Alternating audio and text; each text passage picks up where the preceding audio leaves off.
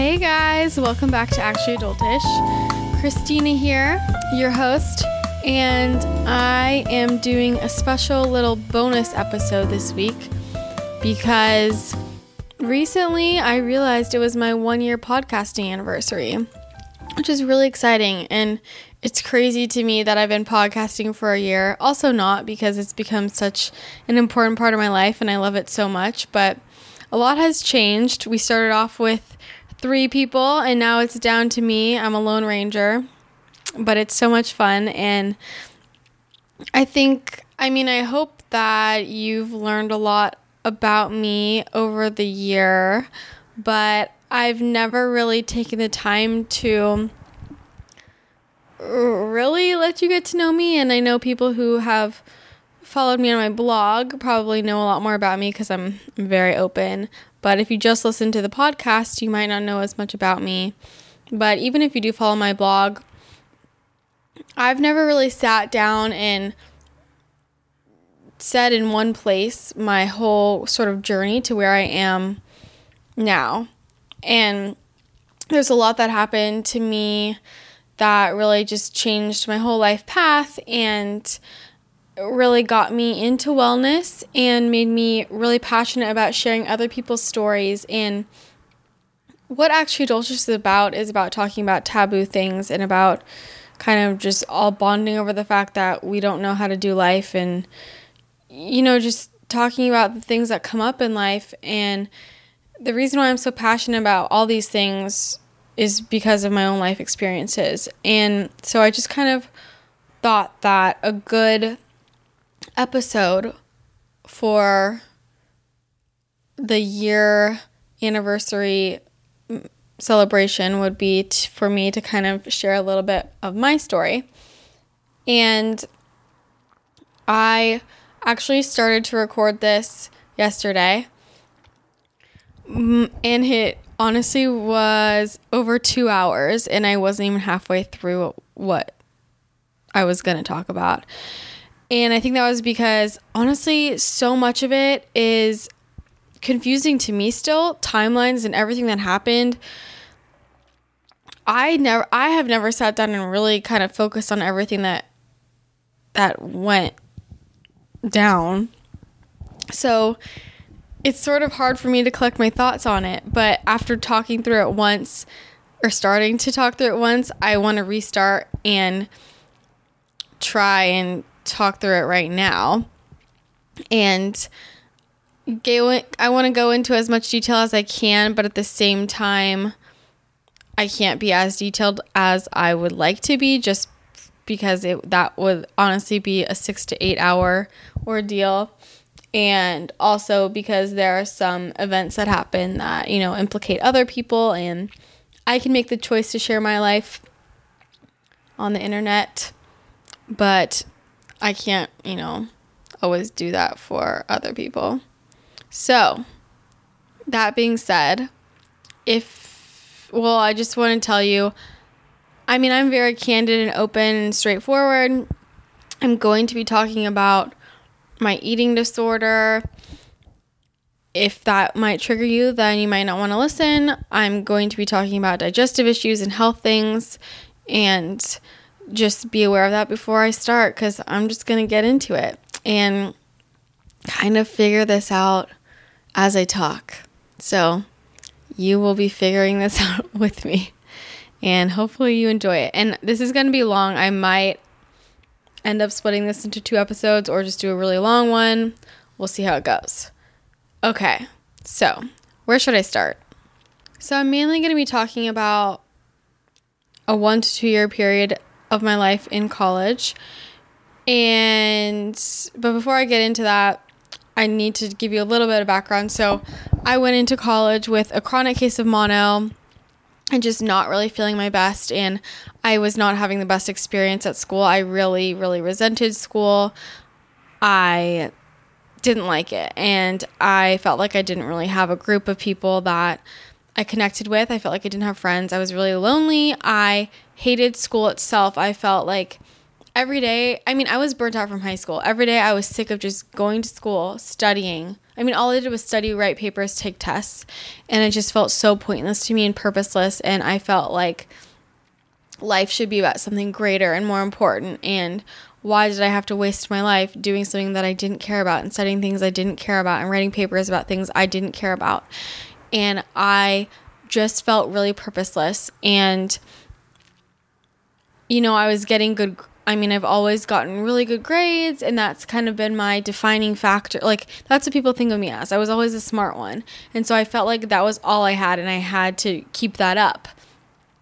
And I, I had to keep getting straight A's. And it was just, it felt like every day was the same, and every day I didn't like.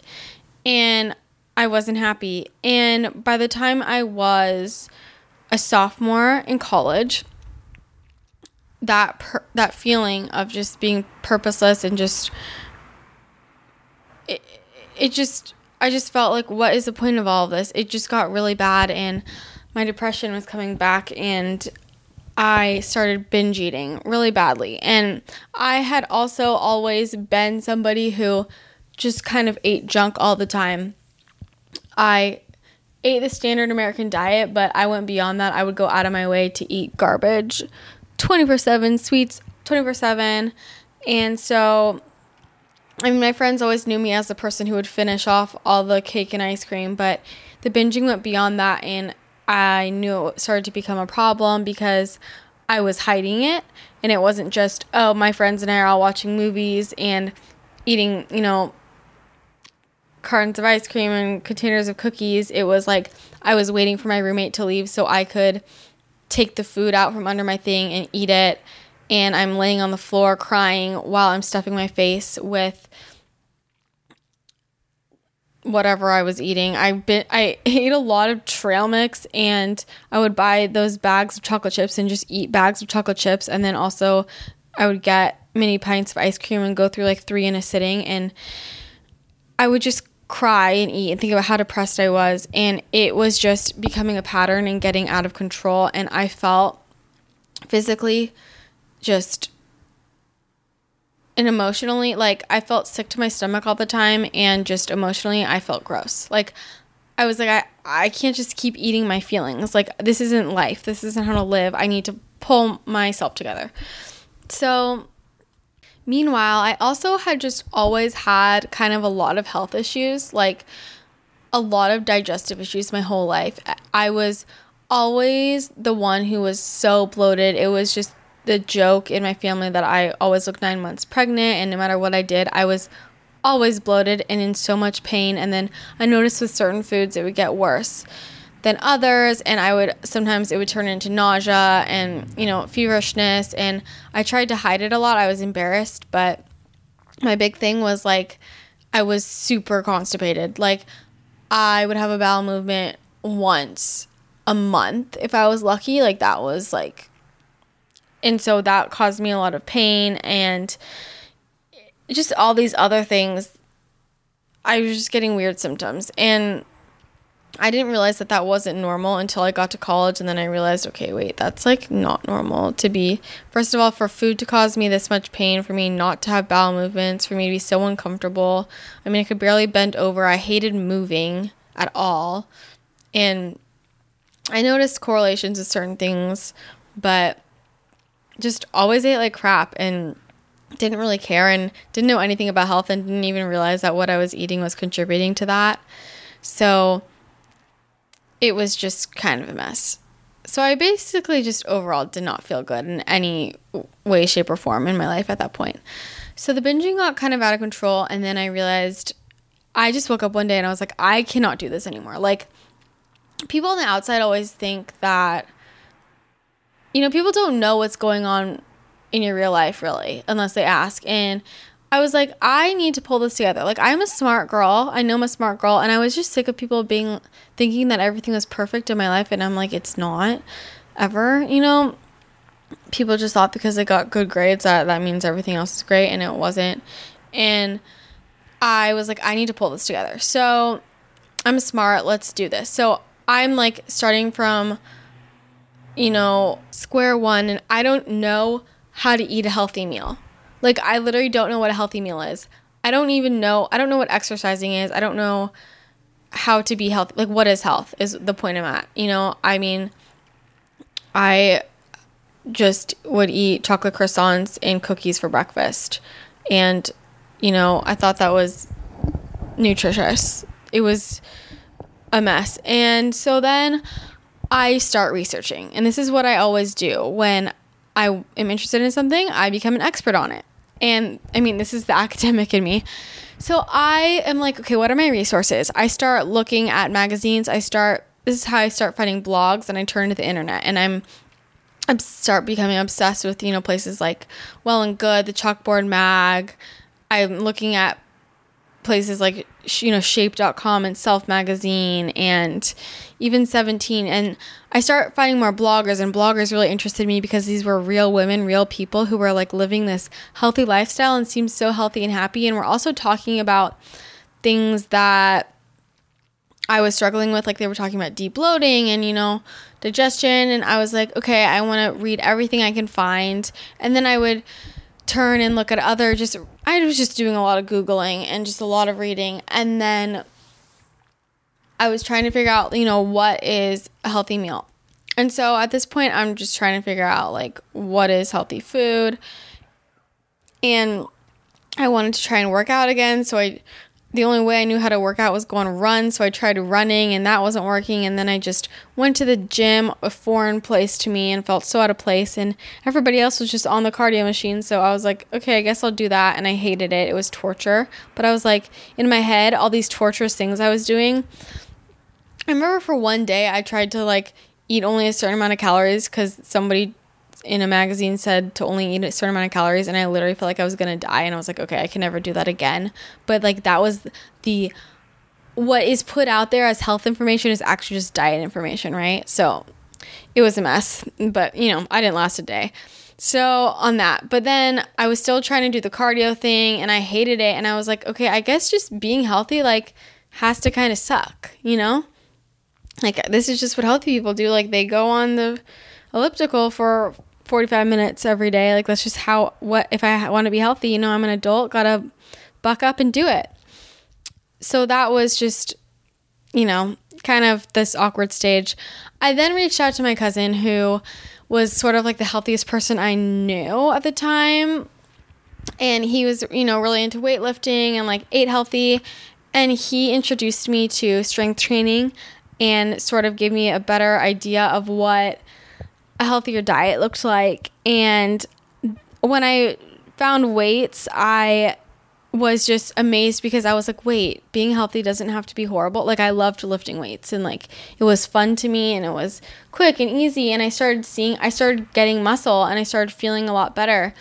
And then I started, you know, eating more kind of like what he was telling me and just like basically cutting out the junk. And um, I cut down on like basically the only thing I cut down on was like the junk food and then bread. Like I would try and only eat bread like regular bread like once or twice a week and those were like what I thought healthy people did and I was like, okay, whatever, this is fine. And I honestly loved everything I was doing. I loved my new diet. I loved, or, you know, diet, whatever.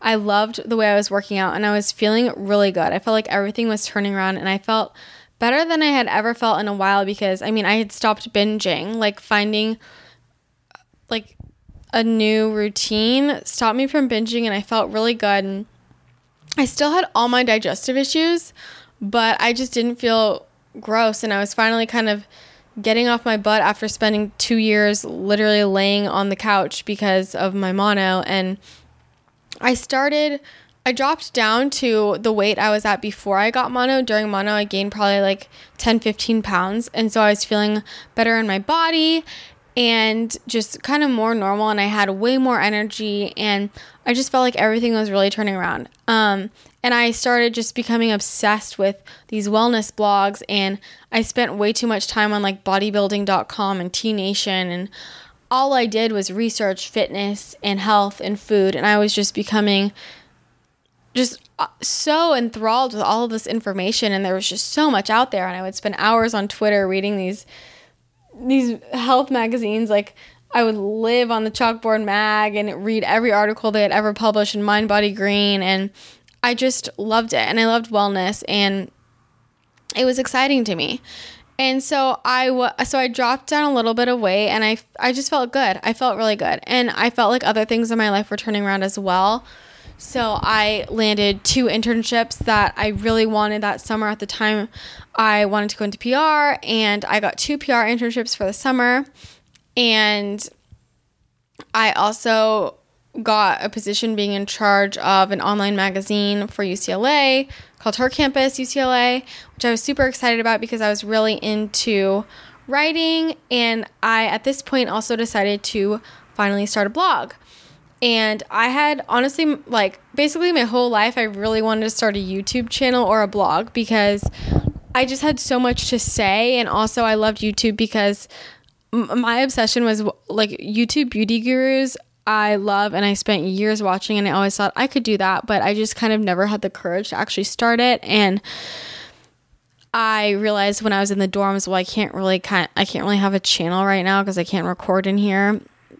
And finally, I was kind of at a point in my life where I was just like, fuck it, I'm going to do what I want. And I was like, I'll start a blog because I can actually do that. And I was going to start a beauty blog. And so I was getting more into, you know, I was doing a lot of looks and taking pictures and like posting them and just getting into all this health and wellness stuff and the beauty stuff and joining it all together and then these jobs I was going after were related to that and I just felt like everything was falling into place and I felt just a lot better. So then my sophomore year I go to San Diego for spring break. I was with my sister and my mom. It was super fun, just relaxing. And we I was still like, you know, following my my new healthy lifestyle, but I mean, I hadn't like completely like cut out sugar, or cut out dessert. I was just like I wasn't binging on it anymore. I would just have it like I don't know, however many times a week I wanted it, like usually once or twice and I wasn't going crazy. So that was fine, but we were in San Diego. Everything was great. I was feeling good, keeping up with my routine. And then one night we wanted to go get froyo. So we went to get froyo. We went, if you're from San Diego, um, you probably know this place, Yogurt on the Rocks. I, yeah. So we go there, and I, of course, typical me, lit, I'm not even joking, I put literally every single flavor there into my container and every single topping. Like, that thing of yogurt cost me like $25. I'm not joking. It's the kind of place where you put in your froyo and then they weigh it. The person I thought I was crazy. And I was just like, YOLO, I'll do what I want, you know? So I did that. And pretty much immediately after that, felt like I was going to die. And I had never felt this bad before, ever. So I was like, crap, this is not going to work. So I get, I'm really feverish, nauseous. I feel like I'm going to explode. At this point, I was super constipated, hadn't, I hadn't pooped in like two months right now. And I was like, oh my God, I'm literally, I didn't know if I was going to vomit, I was going to have diarrhea. Sorry if this is TMI, but sorry, this is life and I just felt horrible. And I was my stomach was cramping so bad. I felt like someone was stabbing me and I was just like I can't do this. So that whole night I was in a ton of pain and I just kind of laid on the bathroom floor waiting for my whole body to explode. And nothing happened, but I felt horrible. And that night I downloaded my basically my favorite blogger at the time was Lauren Skinny Confidential, still one of my favorite bloggers. Um, but I downloaded her book and I just sat on the bathroom floor and like read that book to try and distract me. And my fascination with all of these bloggers was basically like I just loved learning about people's lives and I couldn't understand why you know, I would I would do the thing where I was comparing because these women to me were teaching me how to be healthy. And I'd be like, "Well, these are the type of foods they eat and this is the way they work out and I'm doing something similar. So why isn't it working for me?" Because at the end of the day, my digestion, my stomach issues were just horrendous and I thought that if I just kind of copied what all of these quote unquote healthy people were doing, it would fix it.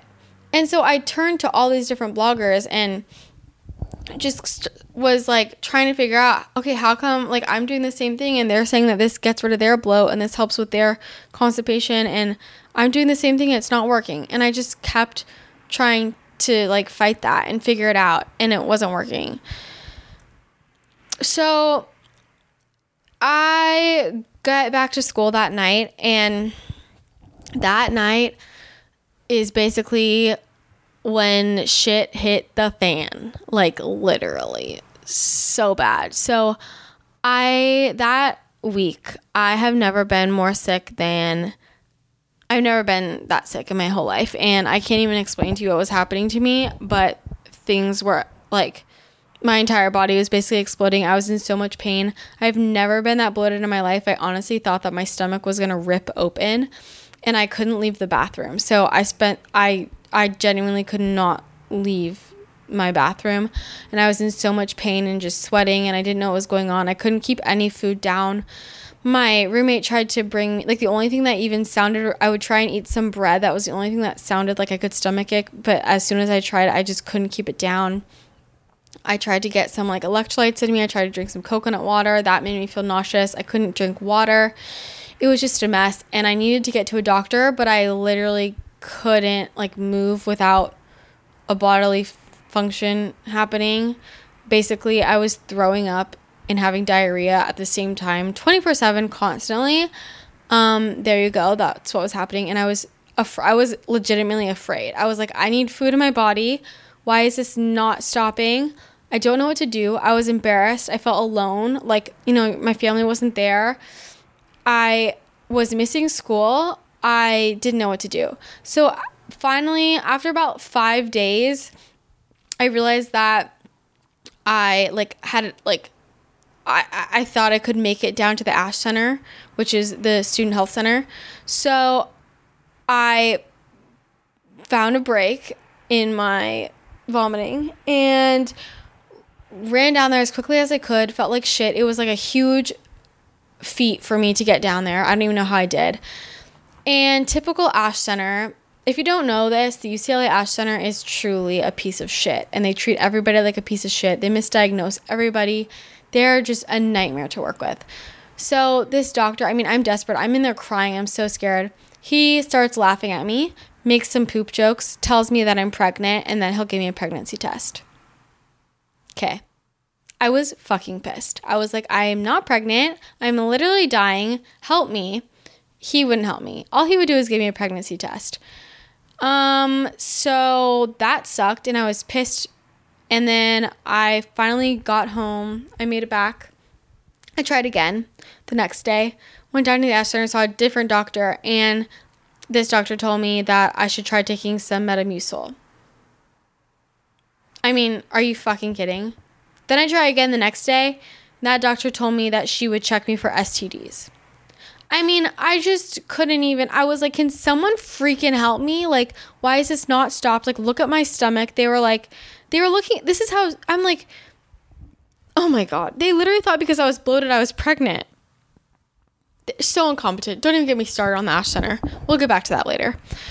So, my family is super concerned. It was my birthday that weekend. My family drives down and uh, my mom's like, okay, we need to like get you to a real doctor. So finally, finally, it stopped after about a week, and I really couldn't stomach much by the end. Like, I mean, I got some rice down me that sounded fine. I don't even know. I was just trying to figure it out. I finally stopped and I get to urgent care, and this doctor was the first doctor who ever like.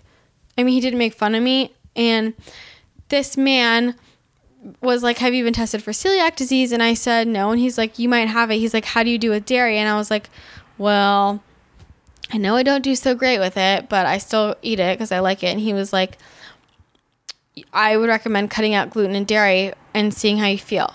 And I was like, okay, willing to try whatever because I need to be able to function as a human and like walk around. So I decided to cut out gluten and dairy. And dairy for me, I had I had stopped drinking milk a while ago, which like used to be a staple in my diet because I knew it made me break out so much. Like I got really bad cystic acne from it. Um, but I was still eating some cheese and some yogurt and I just cut those out and I did I mean I knew every I mean every time I ate dairy I my stomach issues got so much worse and I noticed it. And I also at this point had cut out pasta because I noticed the year before, anytime I ate pasta, I would throw up and like get nauseous and get rashes all over my body. It was really weird. Um, and I was like, I'll just give this a shot, whatever. And I had read some of my other bloggers talking about how like eating less gluten made them feel good. So I was like, I just, okay, let's try it. So I cut out the gluten and dairy and my my insane bloating from that week went down back to like what it started at. Um, my digestion, I mean, at least I wasn't throwing up and like shitting my brains out all the time, but like got normal enough so that I could walk around and go to class and be as a human. But ever since that whole episode of that week, like that triggered something in my body and my digestion was just never on point and almost I felt like I was reacting to almost everything I ate and every meal I ate just it it caused me so much pain. And I was like I can't do this anymore. And at this point I was going I was back to being really constipated and I was like I literally can't live like this and I'm not going to live like this. So let's figure this out. But I did feel much better off the gluten and the dairy. And then about two weeks later, I woke up one day and literally felt like, I don't even know, a new human. I felt like I had been wearing foggy glasses for 20 years and then took them off. Like I could see clearly. I had so much more energy. My, I didn't have, I didn't realize that literally my whole life I was living with a constant migraine and all of the rashes all over my body went away. I, I didn't have any more joint pain, which was like a huge problem with me. Like my joints were always killing me. And I could actually walk without hurting my my joints and I just felt less inflamed. I felt I had so much more energy. I it was insane. And I was like, okay, whoa, whoa. I feel like cognitively so much better. I could think more clearly. I felt like in school I could focus and I was like, I'm not eating gluten and dairy ever again. I later, a few weeks, tested that out again and had some gluten and had insane reactions. Like, I mean, I broke out in blisters all over my body. I was nauseous. I couldn't move for a few days. I felt like somebody was stabbing me for like three days. My digestion was horrific. Like, I was, I can't, I'm not even going to get into the details. I just reacted really, really strongly and it lasted like a long time. And I was like, okay, I, I can't do gluten. So I'm just not going to. And I felt so much better off of it. So I stopped. Um, then I start though because everything just kind of ever since that episode I just felt horrible. I started trying to get to the bottom of it. And I became, the more and more research I did, the more and more convinced I became that it was something connected to my diet. And I thought that if I just figure out what I'm eating that's like affecting me, then maybe all this shit will go away. Like maybe I'll be normal. And I started seeing nutritionist after nutritionist and was basically just getting the same meal plan over and over again, which is basically just like this low calorie meal plan. And it was already, it was, pr- it was, similar to how I was already eating, but just less calories. And I was like, what are you doing? And I was having a, I was really struggling eating gluten free and dairy free in the dorms at the dining halls and didn't really know how to navigate that.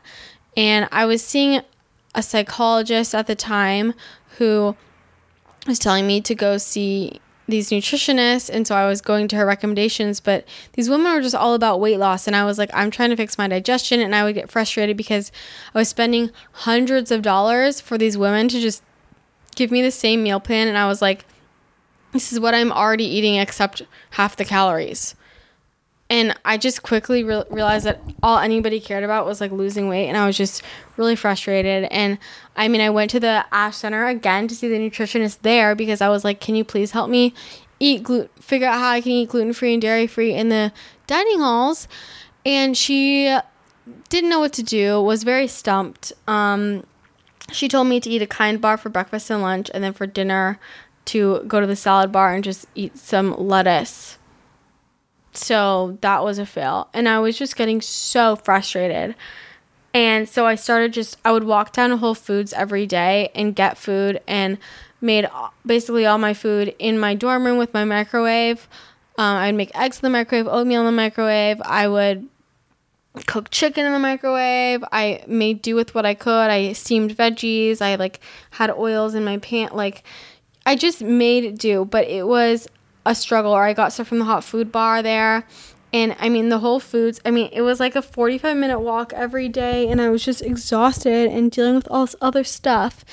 And also, still like sticking to my exercise regimen. And I was talking with my aunt Angela, who has been on the podcast, and she was trying to help me figure out this stuff too. And she was like, my, she's like my only family in LA, and so she connected me with her acupuncturist.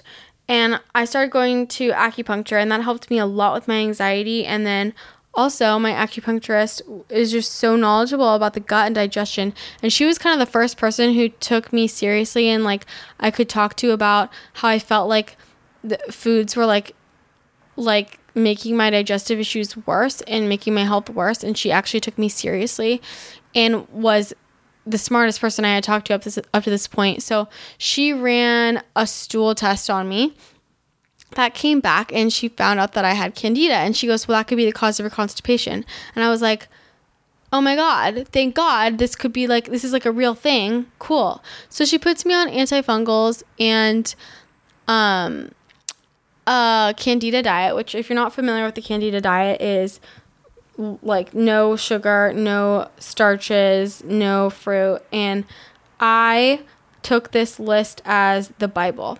And there are lots of food. She was like, just, you know, she's like, don't have this every day, but you can have it every once in a while, blah, blah, blah. Anything that, basically any food that said just have it in moderation or once in a while, I was like, I'm not having at all. So basically, because I was so afraid, I was like, I need to kill this candida.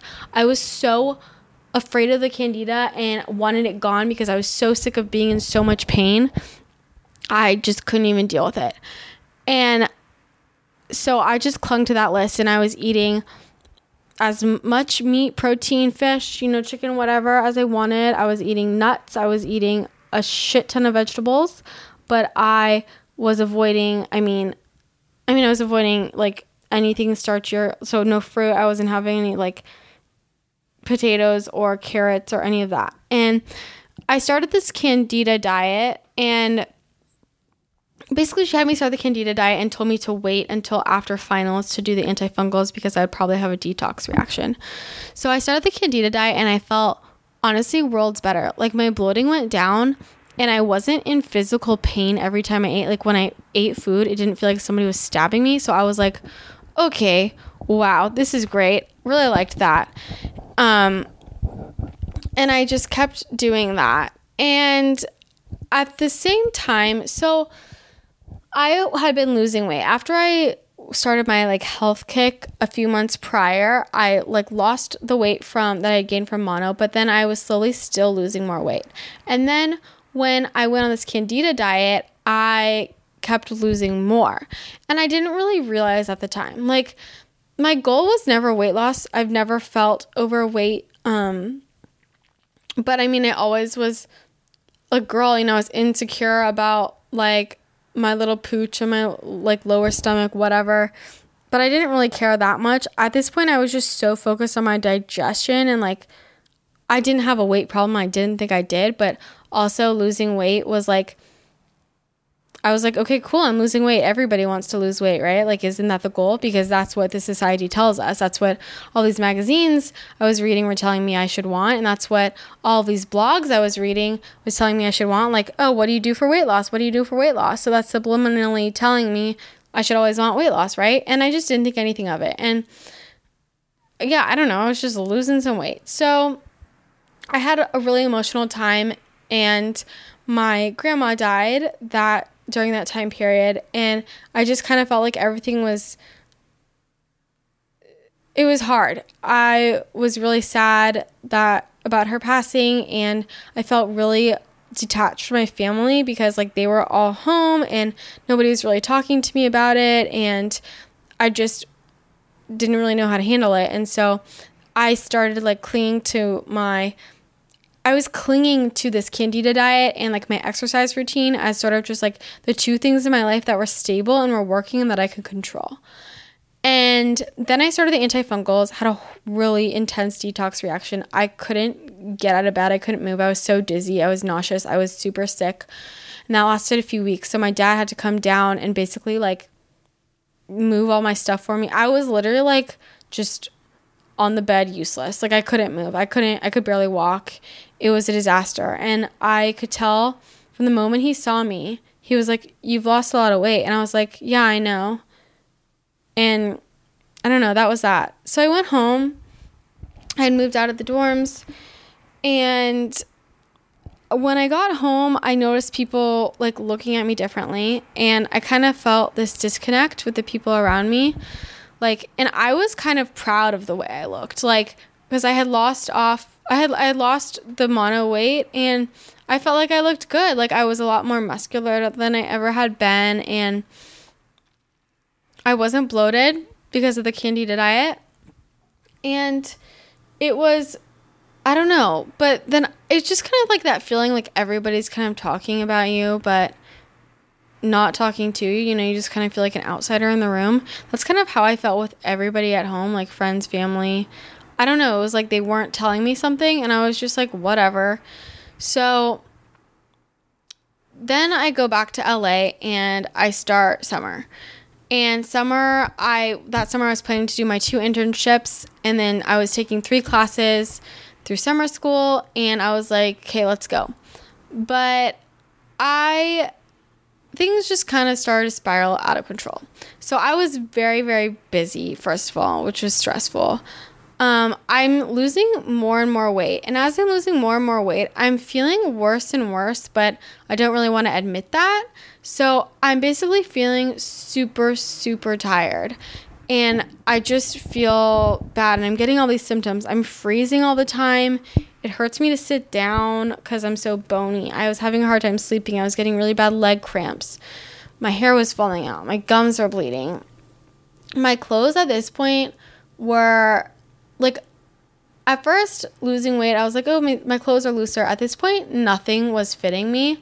And even at the store, I would try and buy new clothes, but everything was still too big. And I like literally there was, all I could wear was dresses and I felt like everything was baggy on me and I felt so insecure. And I noticed when I went out, people would look at me and people would make comments. Sometimes people would yell at me like go eat a cheeseburger. People would whisper and like look at me or like children would like tug on their mom's shirts and like look up at me and whisper something and I just noticed that people were treating me differently. But at the same time, so many people were telling me, Oh, you look so great. You look amazing. What are you doing? Like, people wanted to know, my friends wanted to know what I was eating. They were telling me, Oh my God, you look so good. You lost all your baby fat, blah, blah, blah. So I was getting all this positive reinforcement and I was very confused.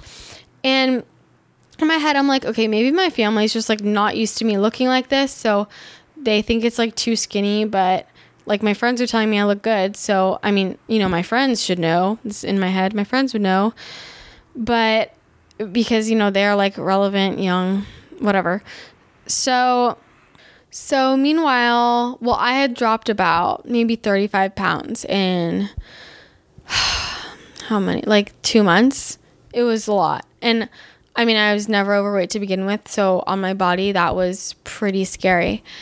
And I'm working, I'm tired, and meanwhile, all my digestion stuff. So I cleared the candida and I'm still super constipated. And I'm like, what the hell is going on? So I start going to more doctors and trying to figure things out, and nobody knows what's going on. And I'm getting scared and I'm tired. I'm, I remember just like I couldn't walk up hills. I remember parking at work and like literally I would dread every day walking up the hill to get to my car because I was so exhausted. I couldn't walk up the hill. And I started clinging to my workout routine and my food like again this control thing and I every day had to exercise and I had to stick to my split and I had to work out and I was just more obsessed than ever before with reading stuff online and trying to find answers because the more and more doctors I visited, the more I just felt like I don't know, I needed to figure it out. And I was trying to figure out why I felt so shitty and why I was losing weight when I was doing it when I was losing I was losing so much weight when I was doing exactly what everybody was telling me to do to be healthy, but I didn't feel healthy. Like everybody told me, if you work out this much and if you eat this, you'll be healthy and you'll feel great. And I was doing that and I felt like a piece of shit. I never felt worse in my life and I was so unhappy and it started becoming difficult because I was getting cognitive effects. So I felt like honestly I felt dumb like my brain wasn't functioning. And I had really bad memory loss and people would talk to me and 5 seconds later I just forgot what they said or I wouldn't process anything they said. And work was getting hard for me because I felt just stupid and I felt like people at work I don't know, I couldn't keep up. And at work all I wanted to do was just like read articles and try and figure out what was going on. And it was just it was a rough time. Things were spiraling out of control, and I w- was feeling like a failure because I had to drop out of summer school, which was a huge thing for me. Like, I've never quit school in my life up to that point, and I felt like a failure for doing that, and I was so embarrassed that I had to give something up, but I just didn't have enough time in the day, and the stress was really, really eating away at me. So, my life was becoming really rigid and I knew that my relationship with exercise was really unhealthy, but I didn't want to admit it. And then I also was kind of confused because I thought maybe it's not unhealthy. Maybe this is like, like I thought that's what healthy people did. I thought that I was like, well, I, w- I mean, people would ask me to do things and I wouldn't do it because I was like, well, that's when I'm supposed to work out. You know, I was ditching people for workout plans. And like my whole day revolved around working out and my whole day revolved around when I needed to eat. And I was really stressed out because I was so hungry all the time and I couldn't and I would eat like pounds of I was eating like pounds of fish and steak at a meal to fill myself up and I would still be hungry and I couldn't understand why nothing was mm, like filling me up and I was like where is it all going? Because I'm losing so much weight I'm eating so much food and I'm also not, I'm still super constipated. And I was like, literally, where is it going? And so I'm getting scared, and people are not like listening to me. And I mean, I just kind of really didn't really know what to do. And after the candida diet, I tried to add in some carbs, um, like add in some of the foods that I had previously left out, but I was honestly afraid of them because I associated them with candida. And I, I was like, if I have too much of these, my candida is going to come back. And as I added them in, I basically would get really nauseous and like I kept fainting. Like I would have like I remember like I had like one strawberry and I literally passed out. And then the next day I tried putting sweet potatoes in my like breakfast scramble and I was driving on the 405 and literally had to pull over because I fainted in my car and these things kept happening to me and i was so afraid. And i just became afraid. I was like i can't eat them because they're making me like literally pass out and nauseous and feel sick to my stomach. And i just didn't really know what to do. And i felt out of control. I felt really out of control. My aunt angela was like the one person in my life who i felt like i could confide in who understood me. And you know it was confusing because my my friends were telling me I looked so great and I would ask them, you know, like, do I look unhealthy? And they would say, no, you look really good. And then meanwhile, other people like my my my parent my parents would say, you know, you've lost a lot of weight and I was like, yeah, I know. So I was just confused. And when I looked in the mirror, I saw the girl that I had like I had always seen. I saw the girl from 2 years ago. I wasn't seeing it and I was confused. But then at like I was still taking pictures and in photos I was embarrassed of what I looked like in photos and like I was trying to do more makeup and in all my pictures like I mean I looked like an old woman in my face. I had wrinkles all over my eyes and on my you know the side of my mouth and like so the makeup was not looking too cute and then I would get frustrated and cry and I just didn't understand why what I saw in the mirror was so different than what I saw in a photograph and no matter how well I did my makeup, it still didn't look good because my face looked like a skeleton.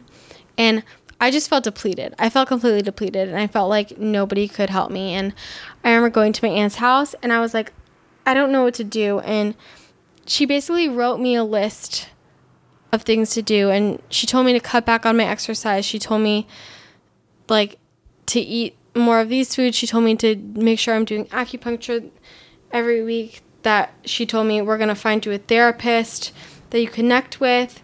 Like just like this big list. She told me to start getting into meditation and was trying to give me a life plan and was just like I just remember crying because I was like I just felt like it was out of control and I couldn't I don't know. So the one thing that I actually followed from that list, I should have followed everything she told me, but was to find a therapist that really worked with me because the ones I had tried many times before just we weren't driving. I eventually found somebody who specialized in eating disorders and she really understood me, but I could tell that she kind of didn't know what to make of me. And I felt like this with everybody kind of around me. It was like, did they believe that I had digestive issues or not? Like they didn't really know and they were confused because I was so thin and like you know, I said I ate a lot of food, but it was like they didn't know if I actually did or didn't. And she suggested that I look into joining a center for recovery. And at this point, I knew that I had a messed up relationship with food, but I knew I didn't have anorexia or bulimia because I was eating a lot of food. It was just like I was so afraid of carbs. And so that's why I went to see this eating disorder specialist. I was like, I'm like afraid of these foods. And uh, she was I know she just kind of didn't really know what to make of me. So she suggested some different places that were just sort of like daytime centers. And at first I was really offended and I was like, absolutely not. No, no, no. Then after a few weeks, I started looking into them because I was like, I literally don't know what to do. But at the end of the day, I was just frustrated because I'm like, at the end of the day, I need my digestion to work. Like, I'm afraid of this stuff because my digestion isn't working. And it was it was confusing. So I ended I ended up actually calling the center and doing a phone interview with them and she asked me all these questions about like my daily routines and what I ate and how I felt and I answered completely honestly. And at the end she goes, "So are you saying you don't have an eating disorder?" And I go, "I mean, I don't know what I have, but I just know I need help. Like I've lost so much weight and I can't gain it back." And I, and she was like, interesting. She's like, well, what you're saying, it doesn't sound like you have an eating disorder. And I was like, well, she's like, you're still eating food. And I go, I know I'm eating food, but like, I mean, I don't know. My, my therapist told me that I should go here.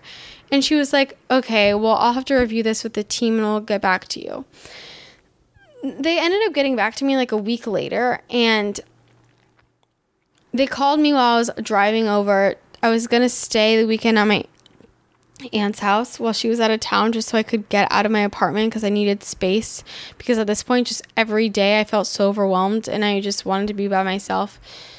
And they called me and told me that they thought that my case was much like it was beyond the scope of the LA daytime practice and I needed to be full in full-time care and that I would need to go to Arizona and sign up for a 6-month program where I would be there 24/7 and they would put me in intensive anorexia care. And at this point, I honestly just like lost it. I was like, "What? How did that escalate so quickly?" And I was like, "I don't have anorexia though." And I was feeling so crazy. I was feeling insane. I was like, everybody's telling me I have anorexia. So do I have it? Like I'm so confused. And I just broke down crying and I pulled over on the side of Wilshire and just cried for hours until I mean it got dark. I ended up calling my therapist, which was like really weird. I would never I never had called her outside of our appointments before this and I just broke down and I was like I don't know what to like they told me I need to go to Arizona. Like and I could tell she was taken aback and she goes, Okay, no. She's like, You don't have anorexia. You absolutely should not do not need to go into that level of care. At this point I was like, if that will just make me worse if I don't if I'm not struggling with anorexia and I'm just like surrounded by people who have it and treated like it, like I was like, this is literally going to prevent me from getting the care I need because I need to figure out my stomach. Like, my stomach is a big problem. And I was so frustrated. And Jenna, my therapist, just apologized and she was like, no, she she told me that basically she thinks that they looked over my information and saw that I had insurance and saw that my family was able to pay and were trying to get money out of me, basically, which really pissed me the fuck off and made me really sad. And I was like, you know, fuck this. So mm, I just, I don't know. It was all too much. And I had a mental breakdown. And my relationships in all parts of my life were getting really strained. Um, I felt like I pretty much lost all of my friends. Nobody was talking to me. Things with my family were really tense. And there was a night when I got in a really, really big fight with a family member. And this fight triggered the worst panic attack I had ever gotten in my whole life. And I pretty much had just a complete mental breakdown. I fell over onto the floor. My, you know, I felt like the room was spinning. I couldn't breathe. I had a horrible pain in my chest and my, my hand and my back and my shoulder, my chest. Did I say that? I don't even know. I, I can't even like. I'm like reliving it as I talk, but it was a really intense emotional night, and I in that moment thought I mean I thought I was to die. Um but it passed and I crawled into my bedroom. I crawled into my bedroom and I was so depressed and I just felt like what am I doing? Like why like my body just keep, I keep losing weight. I felt horrible. I felt trapped in my head. I knew I had this addiction and I felt like I had nobody in my life and nobody gave a shit. Like nobody cared and like nobody could help me. And I had been seeing all these doctors and like nobody could do anything and I didn't know what to do and I said, "Okay, I'm going to call 10 people. And if one person picks up, then I will keep going. And if no one picks up, then I'm going to stop." And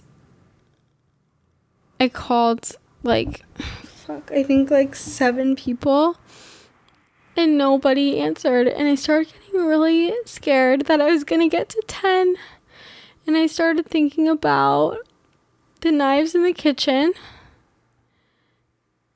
and I was really afraid and so I crawled into my bathroom cuz I just couldn't walk and I locked myself in the bathroom because I was just trying to lock myself away from the knives and I just started crying and like I remember crying and like holding onto my hair really tight and literally a big ball of hair fell out. And I was just like, Are you fucking kidding? And like it literally physically hurt me to cry. Like, you know, when you're sobbing really hard and your whole body's going up and down and you're heaving and like hyperventilating and like because I was so bony and so skinny, I could like feel my bones crunching basically. And it was it like hurt me to cry. Like and it hurt me to breathe. Like breathing too fast physically was just so much for my small little body and my heart. My heart. Sorry. Um but then my cousin texted me and she goes, Sorry, I missed your call. And I'd never been so relieved in my whole life. And I just told her, like, I am so overwhelmed. I need help. Like, I'm so alone. I don't know what to do. And she, at this point, it was really late at night. And she's like, okay, you know, I'll talk to you tomorrow. Like, it's really late, but we'll figure something out. And I said, okay. So basically, her and my sister decided that they would come up that weekend and visit me. And I was so happy to see somebody. And they came up that weekend and they visited me. And I tried to make it just a fun weekend. Like, you know, we went out to brunch and lunch and dinner, and they were helping me finish moving into my new apartment. And the whole weekend, though, was hard because I was out a lot and when I was out it was always hard for me because I noticed everybody looking at me and I just felt like I was on display and I was embarrassed to go out because I knew that I looked sick but like everybody was avoiding it. It was like this elephant in the room. And again, pretty much the whole weekend, like I was so excited to see them, but I felt like I mean, they weren't staying with me. They were staying in a hotel, I think, but I felt like they were not telling me something. Like I just felt like there was something that they wanted to say but weren't saying it and I was like, "Can you just say it?" Like I, I mean, it was like this elephant in the room and I wanted to ask them like what I looked like because I had gotten in this habit of asking everybody what I looked like and nobody would tell me what I wanted to hear, which was the truth. And because nobody would tell me the truth, I was just like, okay, I guess it's not that serious. Basically, by the end of the weekend, they told me that like part of the reason why they came down was because they were so worried about my weight and they wanted to make sure I was eating, but they were really confused because I was eating so much food. And like they honestly expected me to like they expected to come down and me like be weird about food but i was eating so much and like so thin and they just couldn't understand. And i'm like i'm am, yeah that's why i'm scared too. And they wanted me to go to the er because at this point i hadn't pooped in like another two months and i was in so much pain and like i tried just drinking a shit ton of coffee because that used to like help, but it wasn't working and I was afraid. And then my sister told me that she had heard about somebody who had a hole in their intestine and and that like all their food was leaking into their bodies and killing them and that person was really constipated too and then i started getting scared because i'm like what the hell what if there's a, a hole in my intestine i'm so afraid and it was just a mess so I mean, I just didn't really know what to do because I was like, where is all my food going? Because I'm eating so much and I'm still, at this point, I was still like dropping weight. Like, it wasn't even like I had just reached a low weight and I was, I was still dropping. And I didn't know where it was going. So, during this whole time, I had been doing more and more research. I became obsessed with reading everything I could about digestion, the gut, the small intestine, constipation, food, nutrition, wellness, still exercising, working out, all of that. I was trying to figure out, like, why can't I fix myself? Why am I losing so much weight? Why can't I gain weight? Eh, like, everything that was going on. And I was seeing a ton of doctors. I was seeing a bunch of endocrinologists, other GIs and different specialists, um, all these random people. I had this big file I would carry around with my with me everywhere. It was huge with all my medical records. I would bring a list of questions, suggestions of things I thought I might have, different diseases I thought I might have. I would tell these doctors what I wanted them to test for. I would ask them questions I knew the answers to just to see if they were like competent and I can't even tell you how many doctors I went in there and basically interviewed, and I knew more about what I was talking about than them in their specialty. And I was just like, okay, I'm not talking to you anymore. And it was really, really defeating because I was just like, how can so many of you not even know what you're saying? Like, you're, you went to medical school, right? I just felt like they didn't understand what I was saying, and they definitely didn't think that there was a connection between my food which was frustrating me because I'm like, I know there is. And I just, I felt like I was getting more and more information. and I was just getting more and more disappointed by all of these doctors and specialists. And it was just a lot. And I mean, I didn't really know what to do. Like, things kind of got out of control. And after basically, then I had another huge anxiety attack um, because my parents came and like showed up on my doorstep, and I had no idea that they were gonna come down, and it gave me a huge anxiety attack, and I thought I was gonna have a heart attack, to be honest. Um, and they brought me into this hotel room and told me that I needed to change, and I was like, I mean, what do you think I'm doing? Like, it was like everybody was so desperate to get like they were they were like you need to gain weight. I'm like what do you think i'm trying to do? Like i don't know what to do. Like i, I mean putting me in this bedroom telling me i have to gain weight isn't going to make me gain weight. Like i'm eating as much as i can. No one's helping me. I don't really know what to do. It was i just felt like everything was out of control. I mean And I felt like a crazy person. Like my parents showed up at my doorstep and I was kicking and screaming like a 3-year-old and like literally was carried into a car, carried into this hotel room and like closed the door into the hotel room and I was like literally what's going on? Like uh, there was such a disconnect between me and everybody around me and I mean, I just didn't trust anybody. I felt like nobody trusted me. I felt like nobody was talking to me. And it was it was truly bizarre. I felt so alone. And I finally started working with this GI who I felt like was listening to me. But at first, you know, he I mean, it was clear to me at first that he just thought I was anorexic and was lying. And I had, it was helpful that my family did come down when they could because I would need them to vouch for me. So, like, I had my sister come with me to appointments and say, you know, no, she's eating. Like, he was, they would say, oh, well, it's just because, you know, maybe you just need to eat food. And I'm like, I'm not anorexic. Like nobody believed me, and this happened again and again with different doctors, and nobody was believing me, and it was just again preventing me from getting the care I needed. And I was like so desperate. I was like, how can you not understand that I have to heal my gut? I have to figure out what's going on in my body so that I can gain weight, so that I do not like like I can't keep losing weight forever. Like I was gonna run out of weight. At this point, I'm 75 pounds. Okay, like and I can barely function. I have no brain function and it's a nightmare. It's a nightmare. And my my one of my bosses at work hooked me up with her mother's doctor. Basically, this doctor she said was amazing. He had found out the issue of like the root of her health issues when nobody else could and just he sounded like a miracle worker and he was an endocrinologist.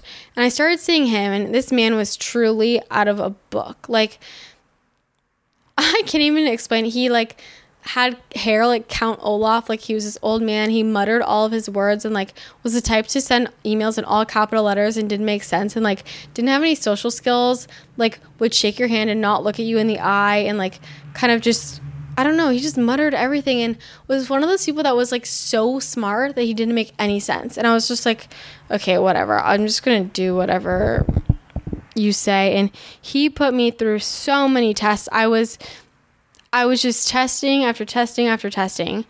Um, it was a lot. Uh, he diagnosed me with he told me I was really insulin resistant. I had reactive hypoglycemia, I had hypothyroidism. I had this genetic mutation, that genetic mutation, put me on thyroid meds and put me on about 800 supplements. So I'm just I'm all supplemented up. Meanwhile, I start working with this GI who was like the first GI I felt like was smart and um you know, he I got a colonoscopy and endoscopy, nothing weird came back. Um, and then he starts putting me through testing too and just all of these really, really weird tests. Like, I don't even know. I was doing shit where I was peeing in jars for three days. I was swallowing rubber bands and getting x rays to test that out. I was put into all these different like trial studies, like things that hadn't been done before, and none of that was working. I I mean, I just didn't even know what was going on at this point.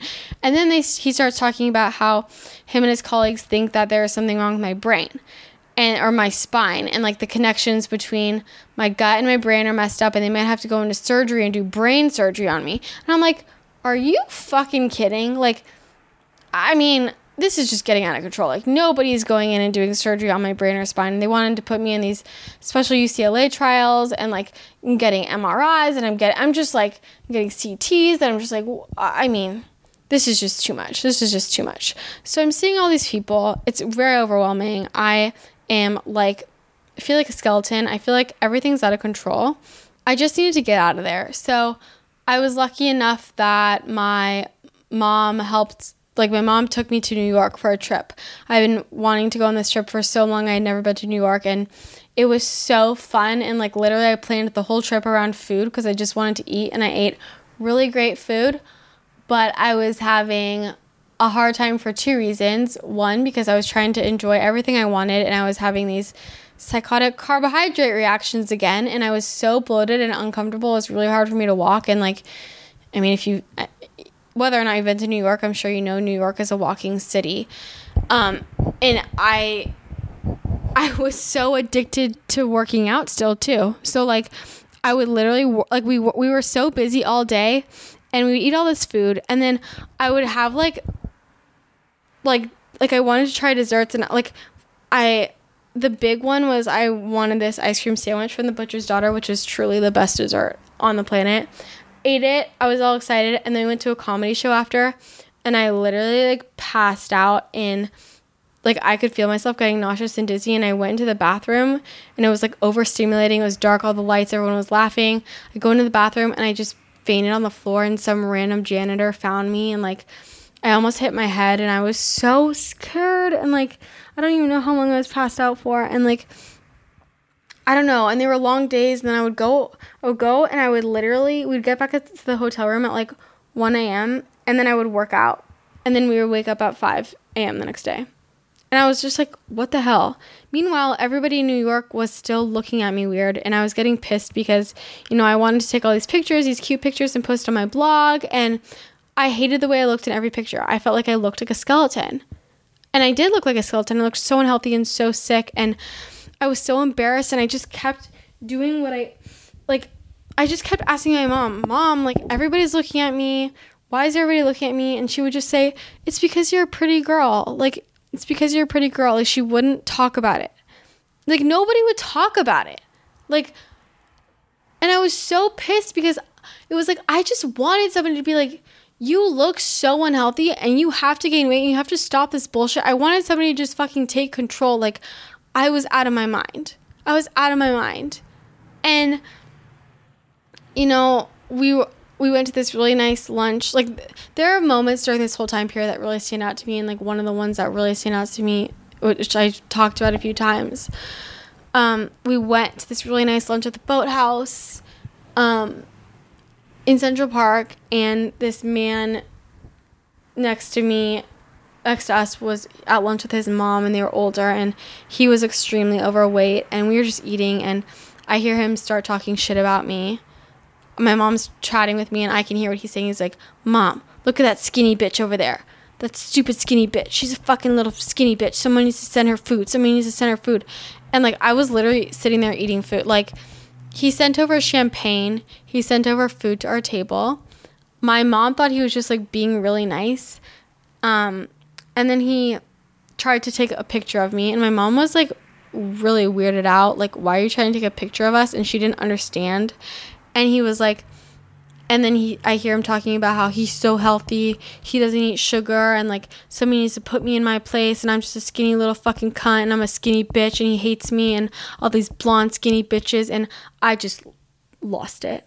I started crying and I I ran out of that.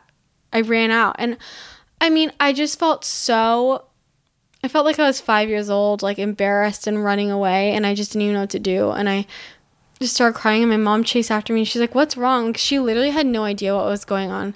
Like she didn't even notice. And I was like, I just broke down. I was like, "How do you not see that everybody around me like is skinny shaming me?"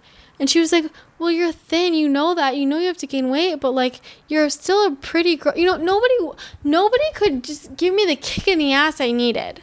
Like sorry. I, I mean, it was fucking rough and like, it pissed me off because it made me feel like no one cared. And that trip, I then um, found out that a friend from high school committed suicide. And that really hit me hard. It was really sad. He was a great guy. And just one of those guys who you like was always happy and everybody was friends with and you would never expect you know, isn't that how it always is? It's the people that you never would expect. And I was just thinking so much about it and like I mean all these all these people who I hadn't talked to in years were reaching out to me or people who I had been friends with who had stopped talking to me since I started losing all this weight were reaching out to me and I was just kind of like okay, I'm glad we can all be there for each other right now, but also like I don't know. I it was hard and it made me think about how pissed I was that he had I mean, he killed himself and I'm like, did people in his life know that he was struggling? Did people in his life care? Did they see signs? Like I hadn't seen him since high school, but like, you know, I just couldn't help thinking about that and I'm like it made me so angry like why does it take like why is no one paying attention? And then I started feeling like I am like obviously physically just falling apart right now and nobody seems to be caring in my own life. And that's how I was feeling. And I was like, what is it going to take for someone to step in and like show me that they don't want me to do this anymore? Because everybody was just kind of like letting it happen. And here I was, 75 pounds, like falling apart. And it was like, I just didn't understand. I don't know. That whole trip was just, it was rough. Like, so I came home and at this point, I was determined to find a nutritionist who actually knew her shit.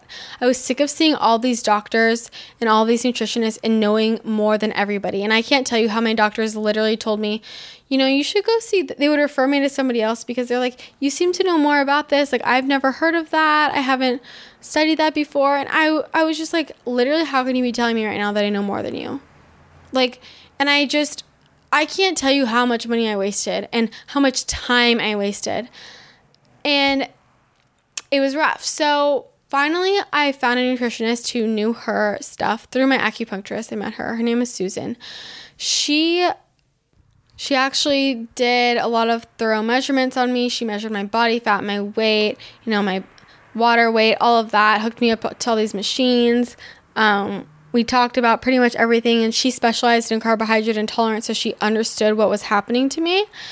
And i just was like she was like the first person i felt like really was listening to me and i trusted her. And she told me you know she said you don't have anybody who's like your quarterback. Like you need somebody who can connect all these doctors and sort of be the person that like you can depend on and like I will be your quarterback for you. Like I want to get you through this. And hearing those words, I mean, I've never been more grateful in my life. Like like that was the first time I felt like somebody was like I am going to care for you and focus on you. And she, you know, laid out my numbers in front of me and she said, you know, I've literally never worked with somebody who's this a woman who is this low of body fat she told me my body fat percentage and what was so fucked up was like I knew about like body fat percentages from all of my research from bodybuilding.com and stuff and like I thought when she first said that number to me, what I was, I didn't really think twice about it. I was like, "Oh, well, that's what an in shape person is." That's how skewed like my mindset was because I was literally still in this mentality because the information that I was reading it, it's just so unhealthy. It's so unhealthy. But she goes, I've never actually worked with somebody, a woman who's this low body fat. She goes, you know, you don't. She looked at me and she grabbed my hand and like got really close to me and looked me straight in the eye and like I thought for sure she was gonna cry. And she said, you know, you could die at any second. She goes, your heart is under so much stress. You could have a heart attack truly at any moment your organs could just all fail. You're so thin, like your body is starving and it's gonna basically like eat away at itself. And when she said that, like that was my kick in the ass. I was like, oh my fucking god. I was so afraid. And I realized in that moment, it was kind of like this whole time I wanted to gain weight, but it was also this thing of like also being afraid to gain weight. And I didn't really know why, but I think it was just because in society, they make that a scary thing. Like gaining weight seems like such a scary thing. But I was, I literally needed to, and I knew I needed to, but it was like, I wasn't, I didn't feel the urgency as much as I should have. I didn't realize like I could die. I just knew like, okay, I need to gain weight, but there's a difference between feeling like, okay, I need to gain weight at some point versus like, I could die right now. I don't give a shit what I look like or how I feel. I need to not die. Like I need to support my organs. Like it, nothing else matters. You know, it's it's totally. And I freaked the fuck out. And she goes, "You," and the big thing at that point was like because the issue at that point was it wasn't that I was eating too little food. Like I had to just keep what I was doing with my food.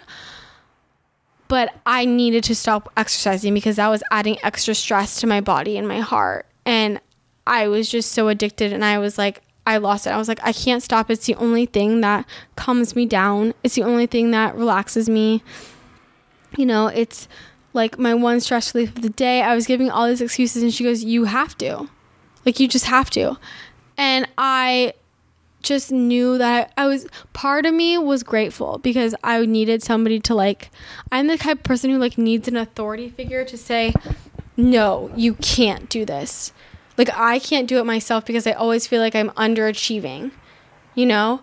Like I'm always I want to be perfect, the overachiever. I'd rather do too much than too little and in my head I don't know. This sounds so screwed up, but this is like how my mind process worked. And I like needed an authority figure to tell me, you cannot do this because I couldn't do it myself.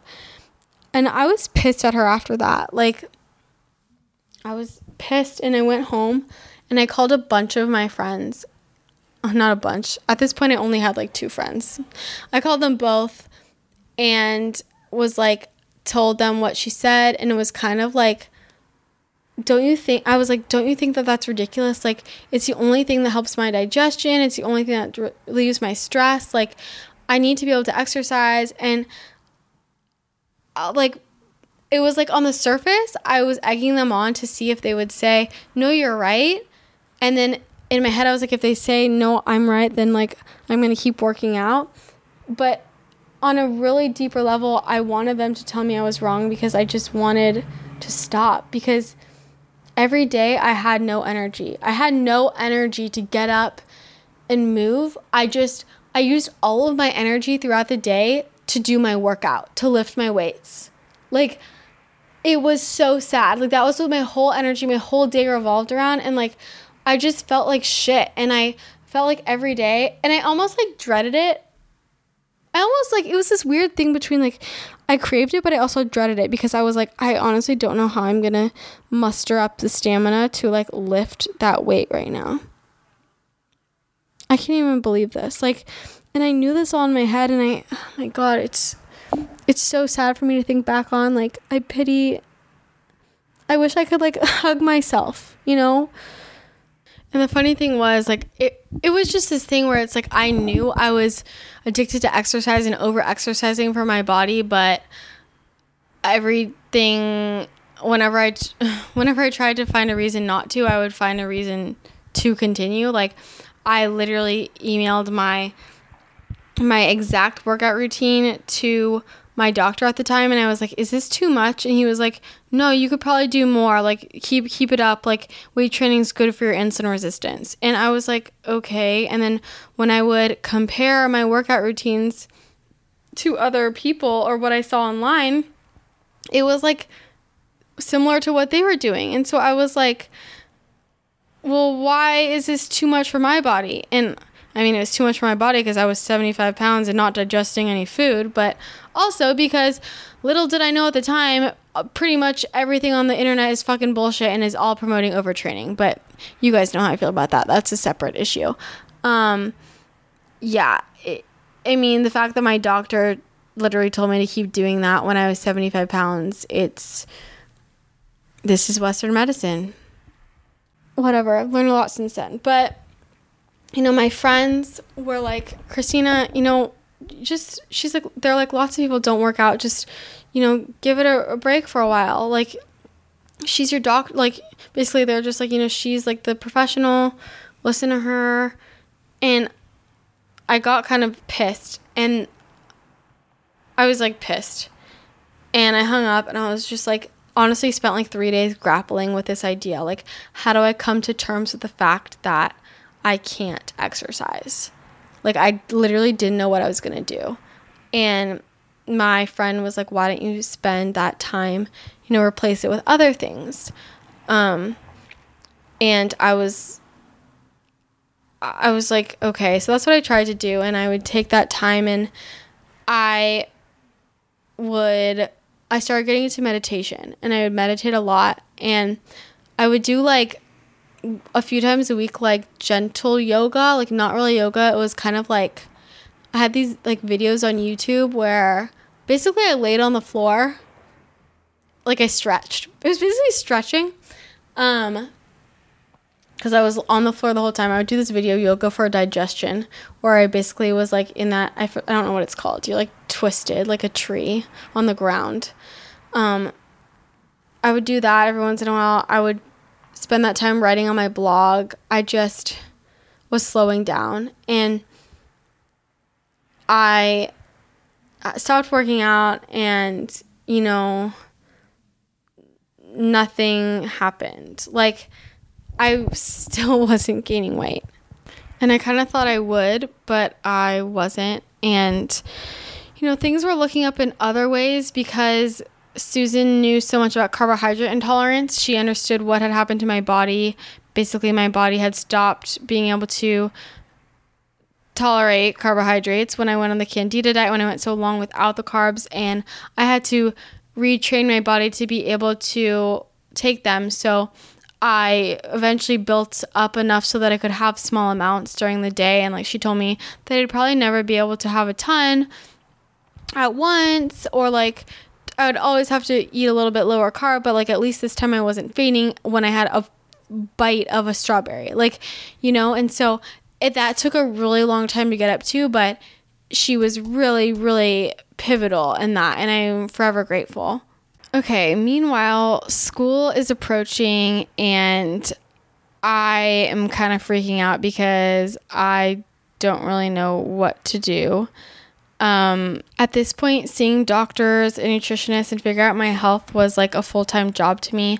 And I didn't know how the hell I was going to do it during school because when I'm in school mode, I'm focused and I do nothing but study and it takes up all my time. And I was really frustrated that I hadn't figured this out by the end of summer and I was embarrassed about it and I just didn't know what to do. And I mean, at this point, I was lucky enough that my bosses would let me take off some time during my internships and then i would try you know i would go in i would have appointments at seven o'clock eight o'clock in the morning before work and then i'd go to the appointments after work i'd go in on weekends when i could and do tests when I could. And it was just, I mean, I was exhausted and I just didn't know how I was going to do it. And as I was making my class schedule, I was like, I mean, like I had I had appointments that were standing every weekend, like every week, like twice a week I would do this, twice a week I would do that at this time, and I just couldn't figure out a way to make it work with my schedule. So I'm starting to freak out because school is like my defining factor, and I feel like if I drop out, I'm a total failure, and I don't know what to do.